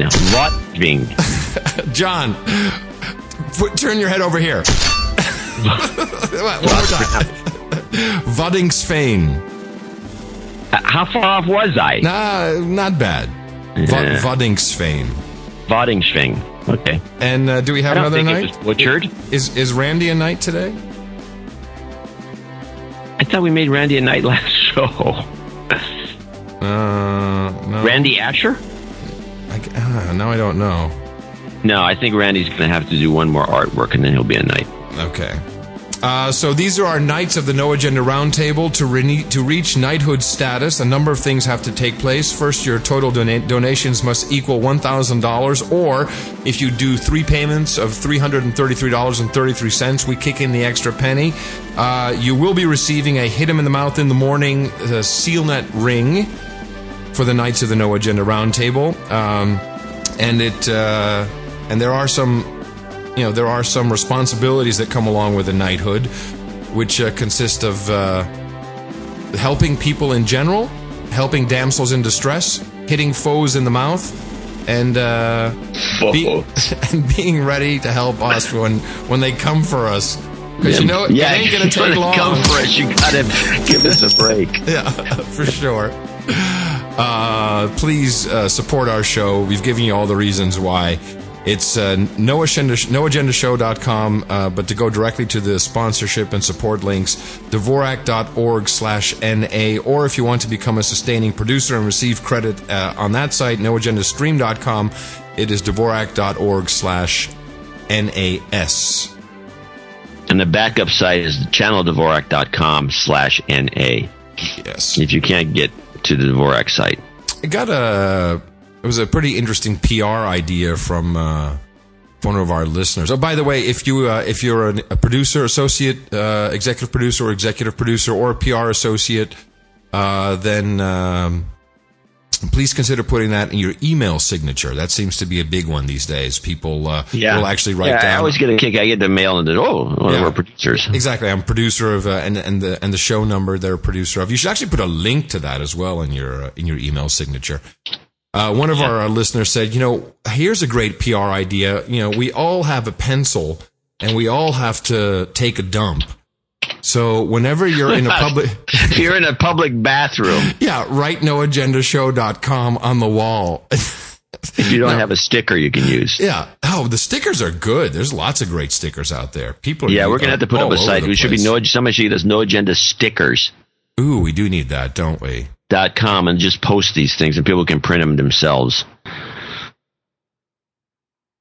Ah, um, the law of the land meme cropping up in two different forms. I saw. Here's a classic. You want to hear this one? The law of the land meme cre- crept over into the sports world, and there's some new rule in the NFL. They said they called it the law of the land. What? I'm telling you, I kidding me. cracked up. Really? Yeah. Oh, yeah. Well, that new regulation is now the law of the land. It's a it's a football rule. Well, so, you know, my whole thinking behind this is that whenever it comes to a constitutional uh, or law that might, uh, b- uh, might conflict with the Constitution, then it's immediately called law of the land. Uh, it's been used for the uh, Federal Reserve Act uh, and now for uh, the Health Care Act. Uh, but also, uh, Lyndon Johnson used it in the 60s when uh, putting Medicare and Medicaid into place he said, This is now the law of the land, which I thought was very interesting since that was Huh. also, uh, uh, at the time, I would presume that was uh, deemed as perhaps unconstitutional. But then here's this, uh, this congressman from Illinois. I love Oh, this- uh, uh, I hate to interrupt you, but since we just got there is a noagendastickers.com site already. Oh, good. go. Good, go good, ahead. good. Um, so this is uh, what uh, Phil Hare. He is a Democratic congressman from Illinois. He's being grilled by a number of uh, constituents about the constitutionality of uh, health care. And, and I, I don't really even care to get into that. We've discussed it ad nauseum. But it is very interesting when he gives his take on that. And, Uh, and, we- and- and- and I can, well, I know, but, but I'm trying to finish the point. And the point is, is that for me, when when a little boy, Yes, I know. well, I, this it, this is important stuff. These are people's lives. It's people's children. It's when you take your child to the hospital and you think it's really bad, and your heart is bumping and bumping and bumping and bumping while you're while you're waiting for the doctor to tell you what it is, and then the doctor comes out and says it's going to be okay, except you don't have insurance and you're stuck with a ten or fifteen thousand dollar bill, and your heart starts pumping. And what am I going to do? I talked to a woman that, that does bankruptcy. She's a good friend of mine that's an attorney. Why Monday about our before I left, I economy? said to this her- is happening with the economy. Well, look, we've got We're to going to turn lose this. more doctors. We're going Where in the Constitution? No, we are going to. I don't worry about the Constitution on this, to be honest. I don't worry about the Constitution. Yeah, who worries about the Constitution? Why worry about By the that? way, how many? How often does somebody take the doc, the kid to the doctor to a hospital or whatever, and the doctor says the kid's okay, and then you're stuck with a fifteen thousand dollar bill? Yeah, exactly. That's The kind of kid's, an o- kid's expensive okay. doctor. Here's a bill.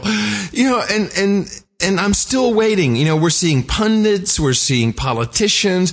Could I please see one of the 32 million people who are happy? Could you please just show just show me a hundred of them? Just show me a little group of people who are going, "Yay, I got health care." There's nobody. No one's getting anything. What, I, don't. I don't understand. How come we can't show these people? Show me someone who who's going to be happy that they'll get it in 2014. Just show me one. One. They don't show it to you because it's not there. And the president, meanwhile, he's walking around. He's going everywhere. He's selling the bill. And um, I, don't have a. Well, I do have a soundbite of it, but it's 17 minutes long. Uh, he's, you know, he's he, he, he's got to cut down his. Yeah, a, woman asked him at the rally, I think in uh, Pennsylvania or Portland, Portland probably. Uh, you know, so uh, this is going to raise our taxes, right? And he goes into this 17 minute answer, doesn't answer the question uh, about uh, you know all kinds of non sequiturs. He just doesn't answer the question. And and and the thing that bothers me the most is this incessant, oh, it's going to lower our deficit by $1 trillion in two decades because the, uh, you know, he made the mistake of saying in one decade, but the, uh, the Congressional Budget Office, I think that's who determined it, right? The CBO. They said yeah. it's possible it could lower it in the second decade, but we don't project past 10 years. So he's taking quite a bit of liberty with this uh, lower by a trillion dollars in uh, in two decades. And by and, and in two decades, if we're alive. yeah, we're not being run by the French. Next week, uh, the uh, it could be as early as next week we could start to see our new taxes on carbon emissions because, of course, you know, climate gate didn't really exist. There was no covering up of uh, decline in temperatures. No, no. Let's just keep pushing through as uh, as if nothing happened. Nothing has happened. It looks like the EPA, the Environmental Protection Agency, will declare as early as next week. Of course, they've already officially declared uh, carbon dioxide as a dangerous global warming gas. Get rid of your plants, cut down the trees. They're emitting poison and uh, they will be given the uh, the fiat, the go ahead, if you will, to start imposing taxes on carbon, which will be uh, billed as a uh, pollution tax. They're trying to get rid of the cap and trade and all those uh, memes that didn't work that have got a a bad rap. So be on the lookout for news about pollution. How come when we had like real air pollution in this country, we still do in some areas, there was never a tax like this? real pollution. I'm not well, talking about, you know, carbon dioxide, which is a natural product that's part of nature, but, uh, comes and goes. You breathe it out when you breathe it out and the plants breathe it in. Uh, why, why was there never a tax on real pollution when we had real pollution problems? Because uh, we didn't have uh, $23 trillion of debt that we can't pay back. I mean, in, I think in, in four or five years, our entire the entire taxes raised, so like you know, a trillion bucks, whatever it is uh, we raise in taxes annually, uh, will go to paying interest. We've we've got the worst credit card deal in history. It'll just be interest. We'll never be able to pay it down. So you know, something's got to give, and so we need we need the money. I have a, a quick one uh, from uh, our department known as Shadow Puppet Theater. There's a big uh, race on in California for the next governor of California. Meg Whitman, If you've, uh, well, I don't think you like, John. I don't dislike Meg Whitman. Oh, you will. Well, you, you will when I'm done with this. Did you know that uh, she was on the board of directors for Goldman Sachs in 2001 and yeah, 2002? I did know that. Mm-hmm. Yeah. And that she actually was fined $3 million for spinning which is not sitting on the bike riding real fast without moving anywhere, but that is uh, a trick you can do at an IPO where you're given shares as an insider before the public can get it, and then you basically sell them at the offering. It's uh, it's an illegal practice, and she was fined three million dollars. Uh, uh she hasn't got a chance of winning this thing. I mean, I've had all these people say. I would just say, tell you right now, Jerry Brown's going to win this election. It's not no doubt in my mind. Is he a good guy? He's a dingbat. okay, so we're screwed. What uh, doesn't California? I don't, have, I don't necessarily believe that's true. He's been in the government so long and he's so old that he doesn't have any reason to, to you know to worry about his future or anything else. And he'll probably actually fix things because he knows where all the bodies are buried. He knows everybody who knows anyone. He works with all the, the most corrupt people in the Democratic Party. He, he'll be, they'll be on board with him, and he he can just fix things. I'm telling you, I, I just have the sense of it. I would like you to got take. nothing to lose. I'd like you The to most take. dangerous kind of Democrat. I'd like you to take a look at this picture. These satellite images. I'm skyping it to you right now. Um, because as uh, you know, I'm all over HAARP and uh, and turning on the earthquake machines. There's been uh, a set of amazing patterns on radar over uh, Australia, known as Gitmo Nation Down Under. This is somebody. This is an April Fool's gag. No, it's not. No, it's not. It is not an April. This has been. They've been reporting this for several weeks now.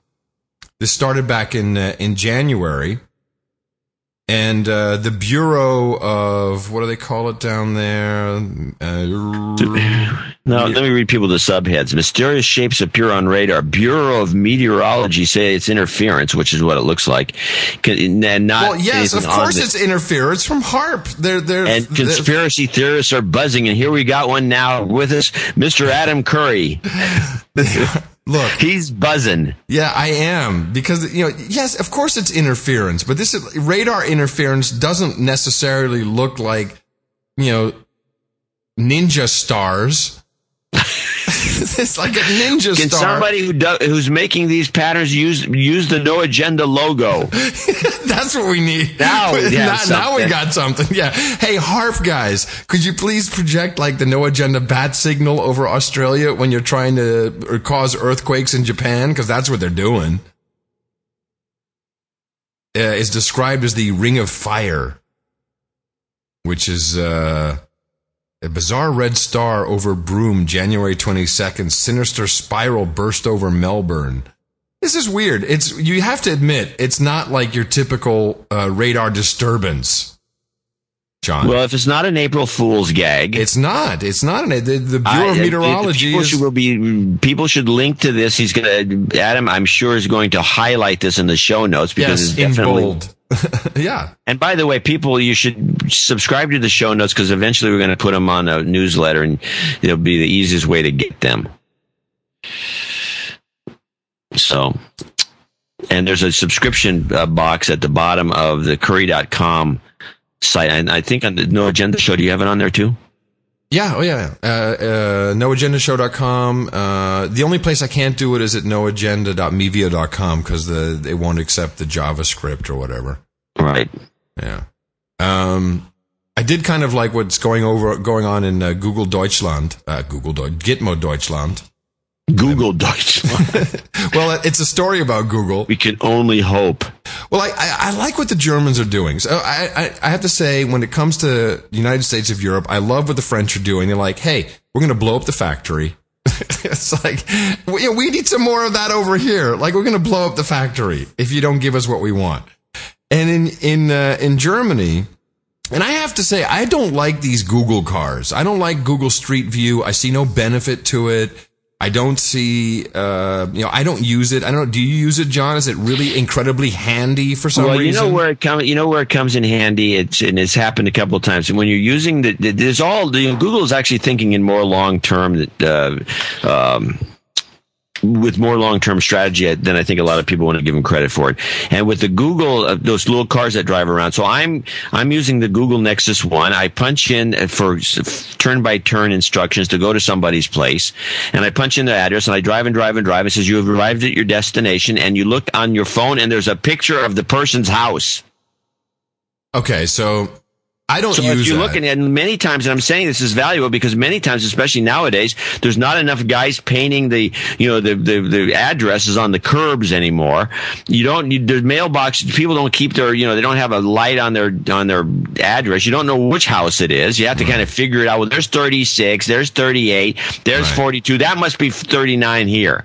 You have to guess. And you always little. Okay, so, so, so what you're saying, you could just say, yes, I see some benefit to it. We, we, we get the idea. Uh, the Germans, however, my long-winded explanation is a good one. No, the Germans, however, remember uh, these uh, groups. What are they called? Uh, oh yeah, the Nazis and uh, the Stasi secret police. And they remember, you know, like privacy is kind of an important thing, and so they're not too hot on these uh, on these Google cars driving around with cameras, and so they're basically sab- sabotaging them. like, uh, how are they sabotaging them? Uh, here, yeah, um, an employee found the note under the windscreen saying, "Please do not drive away. You have a puncture." and they had punctured the tires of uh, of the Google of the, of the uh, Google vehicle. car. Yeah, I saw one of these driving on the road the other day here in California. It's just like what you know, just because it's Google doesn't mean I'm going to like it.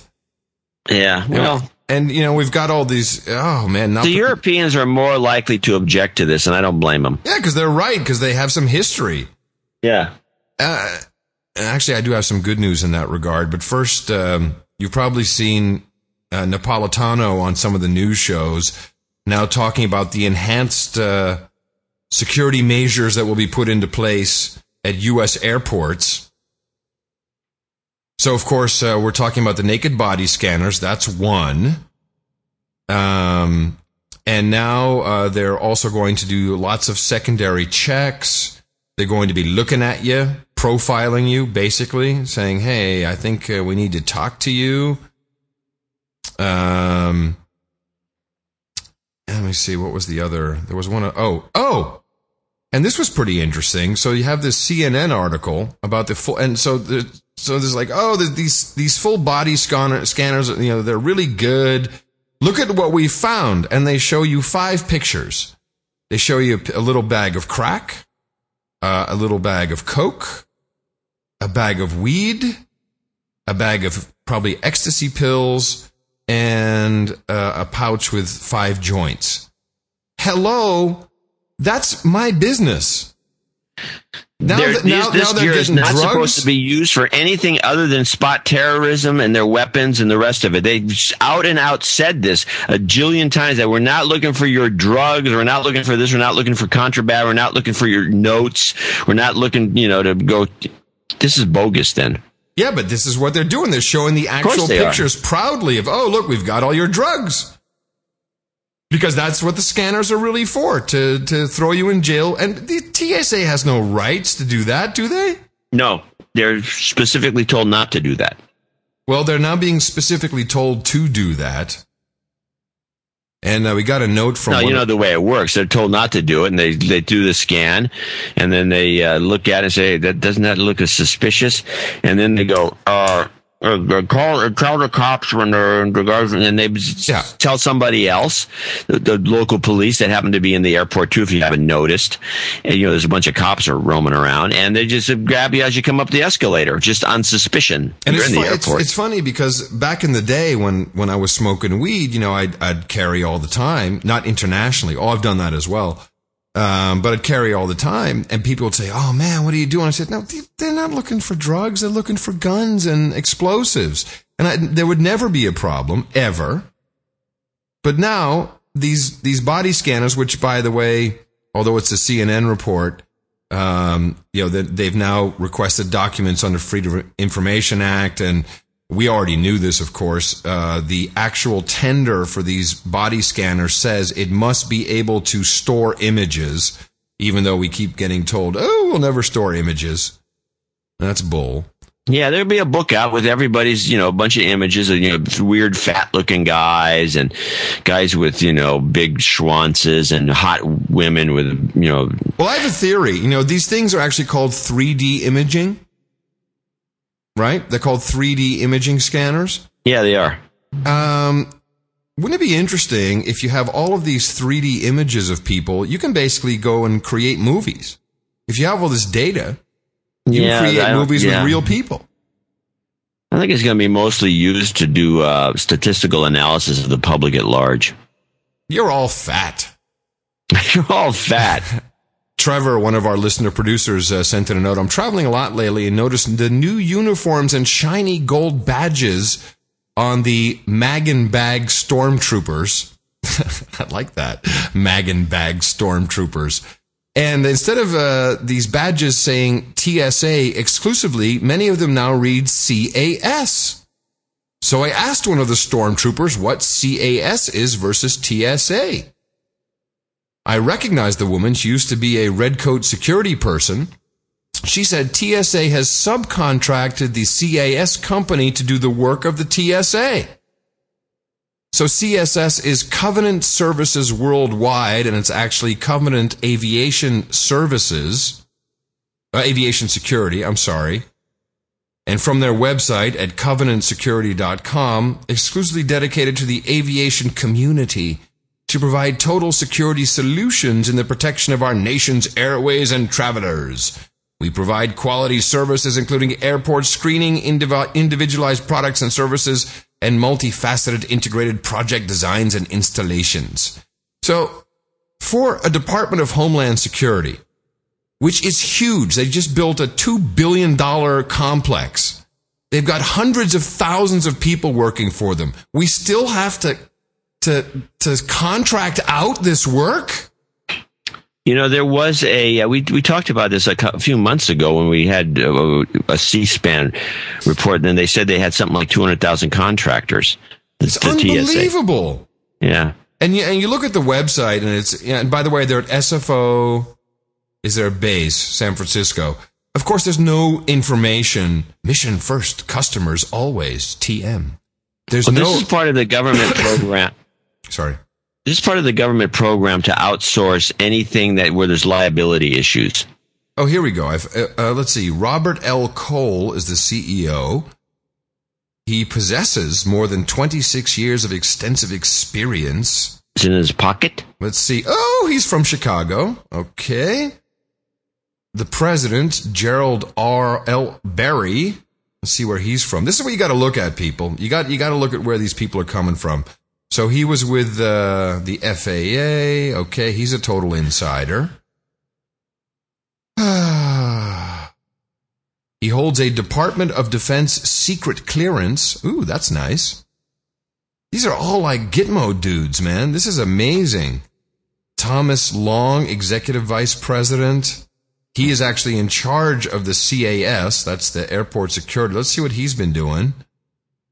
Oh, yes. Sounds like these guys are a division of Blackwater. Well, they are essentially a type of Blackwater.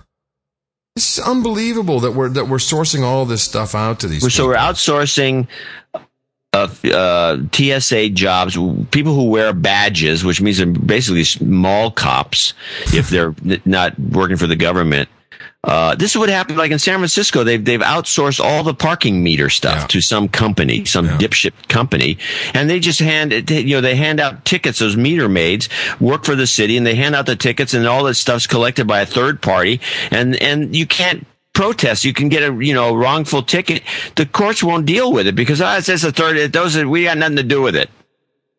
This is ab- abrogating responsibility. The government is doing this over and over and over again. And when they talk about all this money going to, uh, you know, the government workers, it's actually going to these contractors, and the workers are actually getting screwed. I'm sure compared to if they actually worked for the government. And then the government doesn't worry about liability if one of them goes crazy and starts shooting up the place. Oh yeah, oh yeah. It's, it's, it's easy that way. Can't sue the government. Oh, they're contractors. Oh, they're terrible people. We fired them. Of course, they never fire them. So uh, just on uh, Pope Gate, because we have to. Um, uh, this this is an unbelievable video. Uh, so there's there's this you know this is ongoing about uh, the cover up that uh, the Pope covered up that he knew that uh, this priest was being reinstated. Ah, the hell, freaking rollover pop up crap. Uh, Should make clips. So yeah, well, I right. Um, so first of all, the U.S. bishops have uh, very quietly reinstated the accused priests in our own U.S. based scandal. They've just been reinstated. Uh, there's uh, amazing accounts of um, Vatican officials saying, "Hey, you know, you need you need to respect the uniform that is our cloth." But this blew me away. This is, I think, on uh, Larry King Live. So on the show, we have Sinead O'Connor. You remember Sinead O'Connor was the beautiful bald uh, singer who did Nothing Compares to You, which was a Prince song, was number one all over the world. And then she, she kind of just freaked out and She uh, went crazy. yeah, she she grew her hair back and now she looks like a housefrau. And uh, so she's on Skype. Then we've got um, who's this guy? Uh, Bill Donohue. Have you ever heard of him? No. So he is uh, he he defends the church wherever he can. So uh, the, the show is clear, right? We've got Sinead O'Connor. She's in Ireland, where this uh, the most recent uh, pedophilia scandal has taken place, and she's like, "Whoa!" You know, she's she's obviously crazy, and you know, she's the one that uh, ripped a picture of the Pope on Saturday Night Live. You remember that? Yeah, she was onto this way back when. I'm talking like uh, 90s, maybe even 80s. So I want you to listen about how this Bill Donohue defends pedophilia. It's quite amazing. Let's- William Donohue, is it going to get better before it gets worse? Oh, it's it's already gotten better. The timeline of the damage was the mid 60s to the mid 80s. But uh, Ratzinger's taken a number of important steps. It's harder for practicing homosexuals to get into the priesthood, and that's a very good thing. It's harder, not impossible. It's just harder. There's more hoops to jump through, but it's not impossible. Uh, like Father said before, we've only had six cases of allegations in the last year or so. Uh, I- I'm very encouraged about the future. I just hope that the other religions and the public schools will look at the Catholic Church today as a model of excellence because we have a lot to teach them. Sinead, are you optimistic? I I feel that maybe we might have got somewhere tonight in this idea that per, let's let's say, for argument's sake, there was no cover up, despite what the reports say. If that's true, then the Pope and the Vatican and Catholicism have been brought into disrepute by the, those members of the clergy over the decades who did not go to the police. And so, accidentally, unwittingly, another crime is actually being committed by the Vatican, which is that they have not reported these people. They're harbouring criminals by accident then. These people have covered up crimes of child abuse. By the way, I love how calm she's she's doing this. This is real. This is really good, and she's trying to be not pissed off, and she's really explaining it clearly. Very good with the stuff she's doing here. But the outrage is about to come. abuse, covered up the cover up. They brought Catholicism into disrepute. If that's true, then they should be uh, told in the morning by the Vatican, every one of them who covered up, go to the police and turn yourselves in for All right. Prosecution. Well said, Thomas. What do you Uh, bill is good, but you cannot link homosexuality to a pedophilia crisis in the Catholic Church. It's not a pedophilia. make Most for- of the victims are postpubescent. you got to get your facts as a- straight. I'm sorry. I'm, if I'm the only one going to deal with facts tonight, then that'll be it. The vast majority of the victims are post-pubescent. That's not pedophilia, buddy. That's homosexuality. So, so he's saying this was homosexuality, not pedophilia, because the vast majority of these children were post-pubescent. Ergo, Which means what? They're 11? Well, let's Sinead O'Connor should be on our show, John, because she asked this very question. Bill, I, I don't think as a, as a person of faith that you really know what you're talking about when it Uh, comes sh- to it's the a John victim Jay and a study of criminal survivor. justice. It's not my system. It's not in my opinion. Take a look at the social science data. Well, I never the said that most homosexuals are that way. No, you just said that they've cut down on homosexuals. Yes, coming practicing into. Sinead, homosexuals. quickly, want to get in? Sinead, go ahead, quickly. Can I can I just ask very quickly? Would that gentleman? I'm sorry, I don't know your name, sir. Could you? I'm not quite sure what post-pubescent means. Would you mind explaining that to me? Explain what? What does post-pubescent mean? Post-pubescent. What does Post-pubescent means mean? beyond Forgive puberty.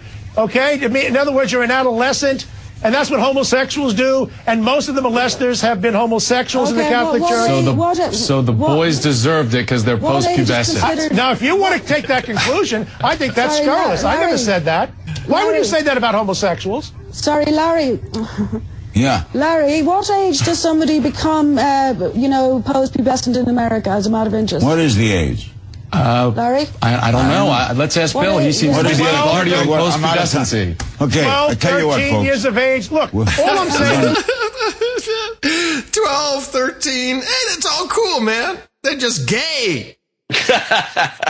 Unbelievable. The guy is outrageous. And This guy's Sinead been on a bunch of different shows. Sinead O'Connor actually has her hands in her hair and is tearing it out now on screen. It's just like, what? Is it like the guy is unbelievable? You know that character has been on almost all the talk shows as a, an apologist for the church. Where's he's he the hitman. from? Where's he He's come out there and he makes, but his, but it's terrible. He doesn't even. He's like blowing it. It's uh, it, it- beyond, beyond blowing it. It's it's just it's unbelievable. And now, and you watch this come out, the Boy Scouts of America. I mean, the jokes have been around for a hundred years, but the Boy Scouts of America are sitting on something they call the uh, perversion files. There uh, apparently are twenty thousand pages of documented testimony and evidence about fiddling going on in the Boy Scouts of America. Which, by the way, is a group that Obama supports wholly because, you know, they're all being trained to take away your guns. it's unbelievable. This thing is, is blowing wide open. It goes to the upper echelons of the elite. Yeah, and that's why it's never going to blow right wide open by your own theory. Yeah, you're probably right. But it's, uh, people do need to be aware of it. Yeah, awareness is a good thing. Hey, your printer is spying on you potentially, John. This was an interesting piece of tech news that uh, I, I don't think is well documented, but we have a lot of uh, sysadmins and network admins and programmers and engineers out there. I'm going to put this link in the uh, in the show notes. This is uh, I don't you don't know if you heard about this. Early No, last, actually. Well, early last year it was discovered that a webcam attached to your computer could be activated remotely. Of course, we know that. But did you know your printer can spy on you?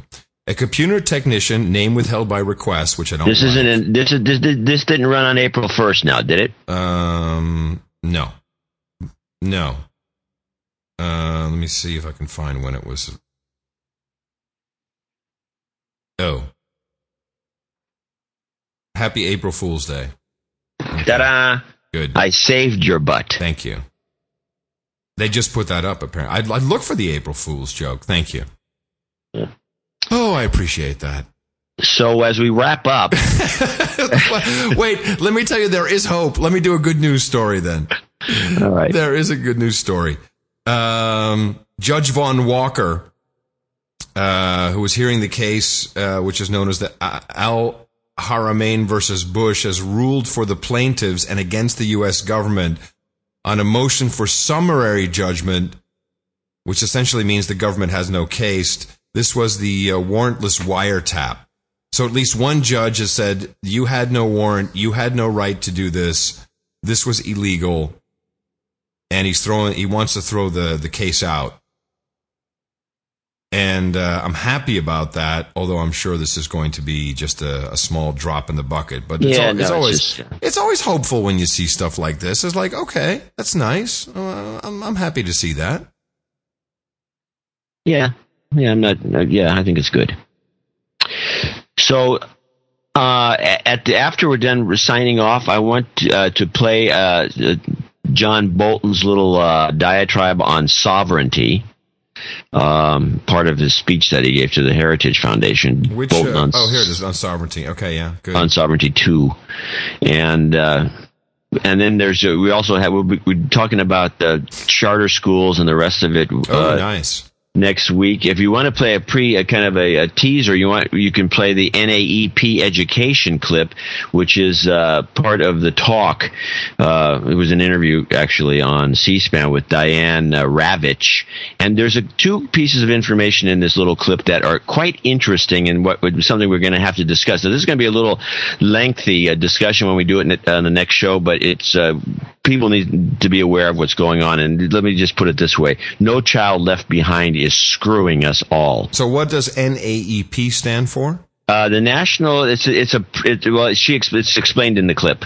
Very briefly, tell tell uh, people who are watching what what NAPE is. You were you used to be on the board that governed this, and it's a, it's a test that sometimes is called the nation's report card. Just explain what it is and and, and why. Right. It's a federal testing program. It's called the National Assessment of Educational Progress. It's known as NAEP, NAEP. Uh, it's often referred to as the gold standard of testing because it does not have stakes. Uh, it's given to samples, to scientific samples of kids throughout the United States and also state by state. Uh, the NAEP test is given in reading and math every other year, and it's also given on an, a less frequent basis, but it's also offered in U.S. history, will be offered in world history, and, and there uh, science is uh, tested, writing is tested, civics is tested. So there are all of these different subjects that are part of NAEP, but it's only reading and math that's tested every other year. It's expensive, uh, but it gives us a very good snapshot of how we're doing, what progress we're making, and progress has been slow. I mean, the, oddly enough, the biggest progress that's been made in reading and math was made before the adoption of No Child Left Behind and not since. That's interesting. And what was it that was done to get those results? Well, I think there was an emphasis on improving uh, without penalties. And I think that information itself is a, a, a valuable spur to improvement. But I, I, don't. I think we may have reached a kind of a bottoming out point with all of this uh, beating up on people, and that's why I think we've seen so little progress because uh, uh we don't we don't really have i mean to, to make it progress for instance in reading you need a lot of general knowledge. And there's no emphasis on general knowledge there's just emphasis on reading skills. And so we have many children who are trained to take the state test and they're trained like parrots or they're trained like seals. They can take the state test they actually get fairly good scores on the state test but then when naep tests the same children they haven't taken test preparation for naep because it doesn't exist and they do poorly. We've seen no improvement in reading up to this. And for eighth graders, from 1998 to 2007, it's been flat. You know, what do you take away from this clip? Well, uh, this is just part of a lot of clips of the, if you want to listen to the entire speech, which is too long. But she, uh, she's basically saying that these programs that are, I mean, everybody senses this anyway, that the kids aren't learning anything anymore. They're being taught how to take the test because the, the, you know the state test that they have now that they've forced on people you know because if you don't improve and Obama said this if the schools don't improve they don't do a better job on the test the next thing you know they you know the teachers are going to be fired and they're going to move everybody to a right. charter school. Right. Yeah which and, is a and, commercial school right well, semi. That's what we're going to talk about on the next show. And she has a long explanation about the history of charter schools, and it's quite interesting and it's very educational. But what you come away with with this whole thing that she's talking about in the book, which is called "The Death and Life of the American School System," and it has the subtitle something like "How Testing is Killing Us." She says that uh, she has a number of theses, but the the the one this thing where we're not teaching people things anymore, we're just teaching Testing, them how to take a how, test. how to take a test, right? Right. And and if you talk to kids nowadays, they say all the emphasis you just not school's no fun. It's always about taking this test. Well, it's all so about it's all money. about performance. Yeah, it's all about performance, and uh, the same with your credit score. It's all about you know the test and the performance, and uh, you have to comply, and uh, you know the the the typical numbers game that that seems to be played. I agree. No one's teaching anyone anything anymore. So take, we'll talk take about the that. test. Take the test. Take the test. And I will say, if you saw the uh, the meme email that came in uh, titled Teabonics, did you see that? No, I missed Uh, that one. Oh, it's pretty hilarious. Here's the link. It's a it's a Flickr uh, album collection.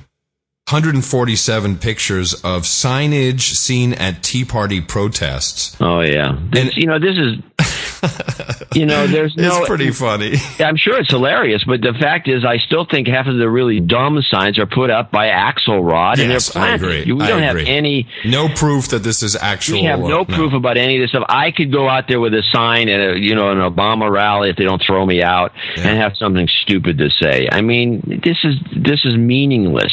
And and That's why it's a and meme, John. That's why it's a meme. Yeah, it's a total meme. They talk about it constantly. Oh, these idiots. So even one of my bloggers posted a bunch of this garbage, which is like, unless you actually talk to the person, find out who they are, you know, I mean, you don't know anything about these signs. Then you're you're actually just acting as a part of the uh, a part of the wheel, and you're just propagating more of it. Uh, just a couple quick hits here. In the uh, BarackObama.com website store, now available for $25, health reform, BFD, as in big fucking deal. Yeah. Which I, I, you know, I wouldn't pay any attention to this other than that it's at the official BarackObama.com store. It's like, okay. That's weird. Yeah, that's more than weird. Then one that'll get your goat. This is uh, from the Wall Street Journal. PepsiCo, who of course make a lot more than just uh, Coke. They make, uh, they own Frito Lay. And so they now are experimenting with a secret new designer salt whose crystals are shaped and sized in a way that reduces the amount of sodium consumers ingest. However, it's so special that they're not telling us what the ingredients are, and they're testing it. It will, yeah, uh, it will reduce the uh, salt intake of customer consumers of such products as Frito Lay's sour cream and onion by an average of twenty five percent. This is that whole salt vibe. The, that the salt government- thing is going on. yeah, I mean, it's like can't can't we? This is the nanny state at work. Can't we determine how much salt we want to eat? Why does the government have to regulate it? There's something screwy going on with salt. We'll have to ask uh, Comrade Axel over there in the UK, Gitmo Nation East, to uh, to look into the salt commodity prices. I'm sure, just like sugar, something weird is going on, and they're you know now that PepsiCo has an, uh, some special secret formula. I mean, what is this going to be another like you know chemical that's going to be put into our food instead of salt? And Some it won't s- salt additive. Uh, Gol- Goldman Sachs, moving right along as we wind up the show, says uh, commodities may witness violent price spikes in the coming uh, months slash years. Well, there you go. From the guys who manipulate the prices for you. yeah, they would know. Gee, thanks. Although they lie a lot. They're the ones who said oil was going to go to 200 just before it collapsed. Yeah. So many times Goldman Sachs tells you one thing while something else is going on. So keep your eye on it. Uh, I uh, let's put it this way: I wouldn't put my money on their press release. And as Horowitz and I noted on the last time we did the DH Unplugged show, that uh, commodities have actually uh, uh, tanked. Oh, really? Yeah. Uh, the National Review has an interesting article based on uh, some report that the Witherspoon Institute released called The Social Costs of Pornography. I don't know anything about the Witherspoon Institute. Uh, but this, of course, is uh, a huge problem. It's an addiction. It's uh, killing us. Porn bad. And killing us? Yeah. Oh yeah, it's killing Well, us. people are they texting porn while driving? Is that the problem? Uh, you know, it's uh, the conclusion is that we really have to get serious about pornography. That's the conclusion here. Yeah, well, then we need some more laws. That way, they, it's easier to. You won't have to plant kitty porn on people's computers to throw them in jail. Just any porn. Well, and by the way, naked nudity is now porn, so that's one of the problems. Well, I would like to know a little bit more about the addictive qualities of pornography because this, of course, does tie into Tiger Woods and Jesse James, the Sandra Bullock thing. All these guys say, "Oh, I'm addicted to porn." Actually, they're not saying it. The news media is reporting that they're addicted to porn. yeah, they're addicted, addicted to, porn. sex too. Addicted to sex, right? And uh, how does one become addicted to sex? How does that I work? guess uh, they uh, uh, they like it. I don't know. It makes no sense. It's the biggest bogus thing ever. I mean, I mean, it- everybody technically is addicted to sex. It's the way the human population increases. But the um, addicted to porn, everything has to be an addiction. I think this is part of the vi- the virology thing. So, in other words, a vaccine, Exactly. The porn vaccine. Keep it away from me. I don't. I love. You know, I I mentioned this on Daily Source should- Code. I'm sorry. After the show's over, everybody should go get the un uh, the unexpurgated uh, DVD of Clockwork Orange. Ooh, yeah. Ooh, good one. You know, it's just it, it. This is worrying to me. I'm seeing this crop up everywhere. You know, this this sex addiction. The internet is making sex addicts. It's it's, it's like it's it's weird. You know, it's like maybe they are coming out with some kind of uh, vaccine uh, against sex addiction. And by the way, is, is it such a bad thing? Is it is it like horrible if you're addicted to sex? I mean, I don't think you're hurting any. You might hurt your own family, and you know, you might, you know, your own personal uh, community. But it's not like you know, it's not it's not actually killing people, is it? I don't know. Yeah. Well, Eric suggests Roundup Ready porn. no, no, this Roundup Ready porn. Now, what we all know is that the internet is, of course, actually made for porn. Finally, I get to teach a whole lesson all by myself. and I'm gonna teach something relevant, something modern. The internet! The internet is really, really great. For porn. I got a fast connection, so I. You know that song? Yeah. I love that song. Let me hear the. Classic. cho- I, I need to hear the chorus, and then we'll get out of here. all day and night. For porn. It's like I'm surfing And here we go. The internet is for porn. The internet is for porn. Why you think the net was born? Porn, porn, porn. Nice. Of course, All uh, we learned from our neighbors that the uh, the Hilltop Watchtower uh, was used many times by Vivid Entertainment. Oh, really? Yes. So now there's a big search going on. The Daily Source Code listeners. Don't eat anything off the floor. Daily Source Code listeners. Hey, come on over, John. Have a dip in our pool. I, I just got to mention this last one because it's kind of kind of in the in the same vibe.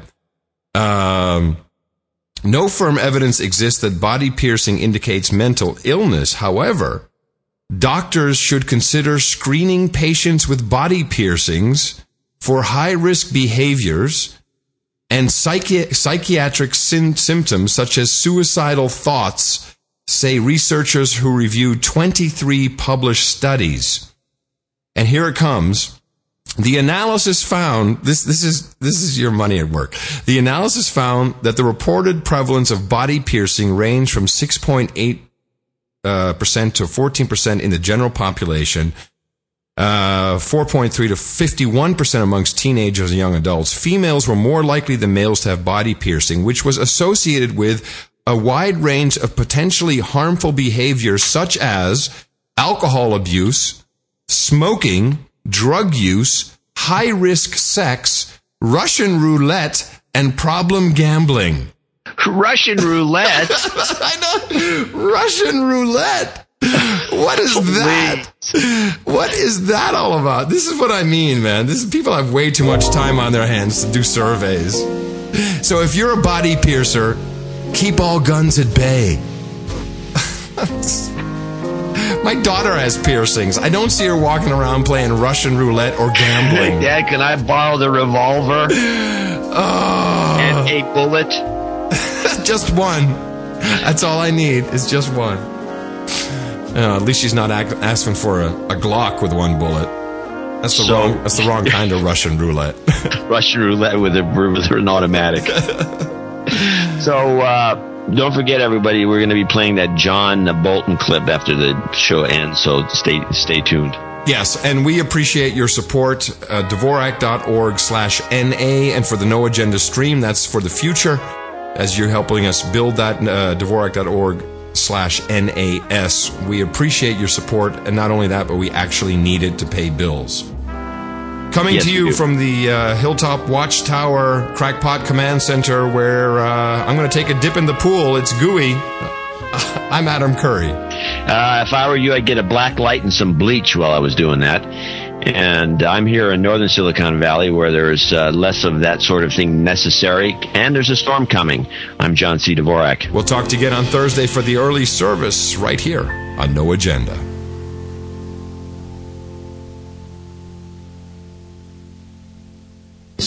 Sovereignty is a is a critically important issue for Americans. It's uh, it's something we feel instinctively uh, lies in all American citizens. You know, the concept derives originally uh, from monarchies in Europe. The kings and queens were the sovereigns, and to many people it seems uh, abstract. It doesn't have the immediacy that it does to uh, to Americans.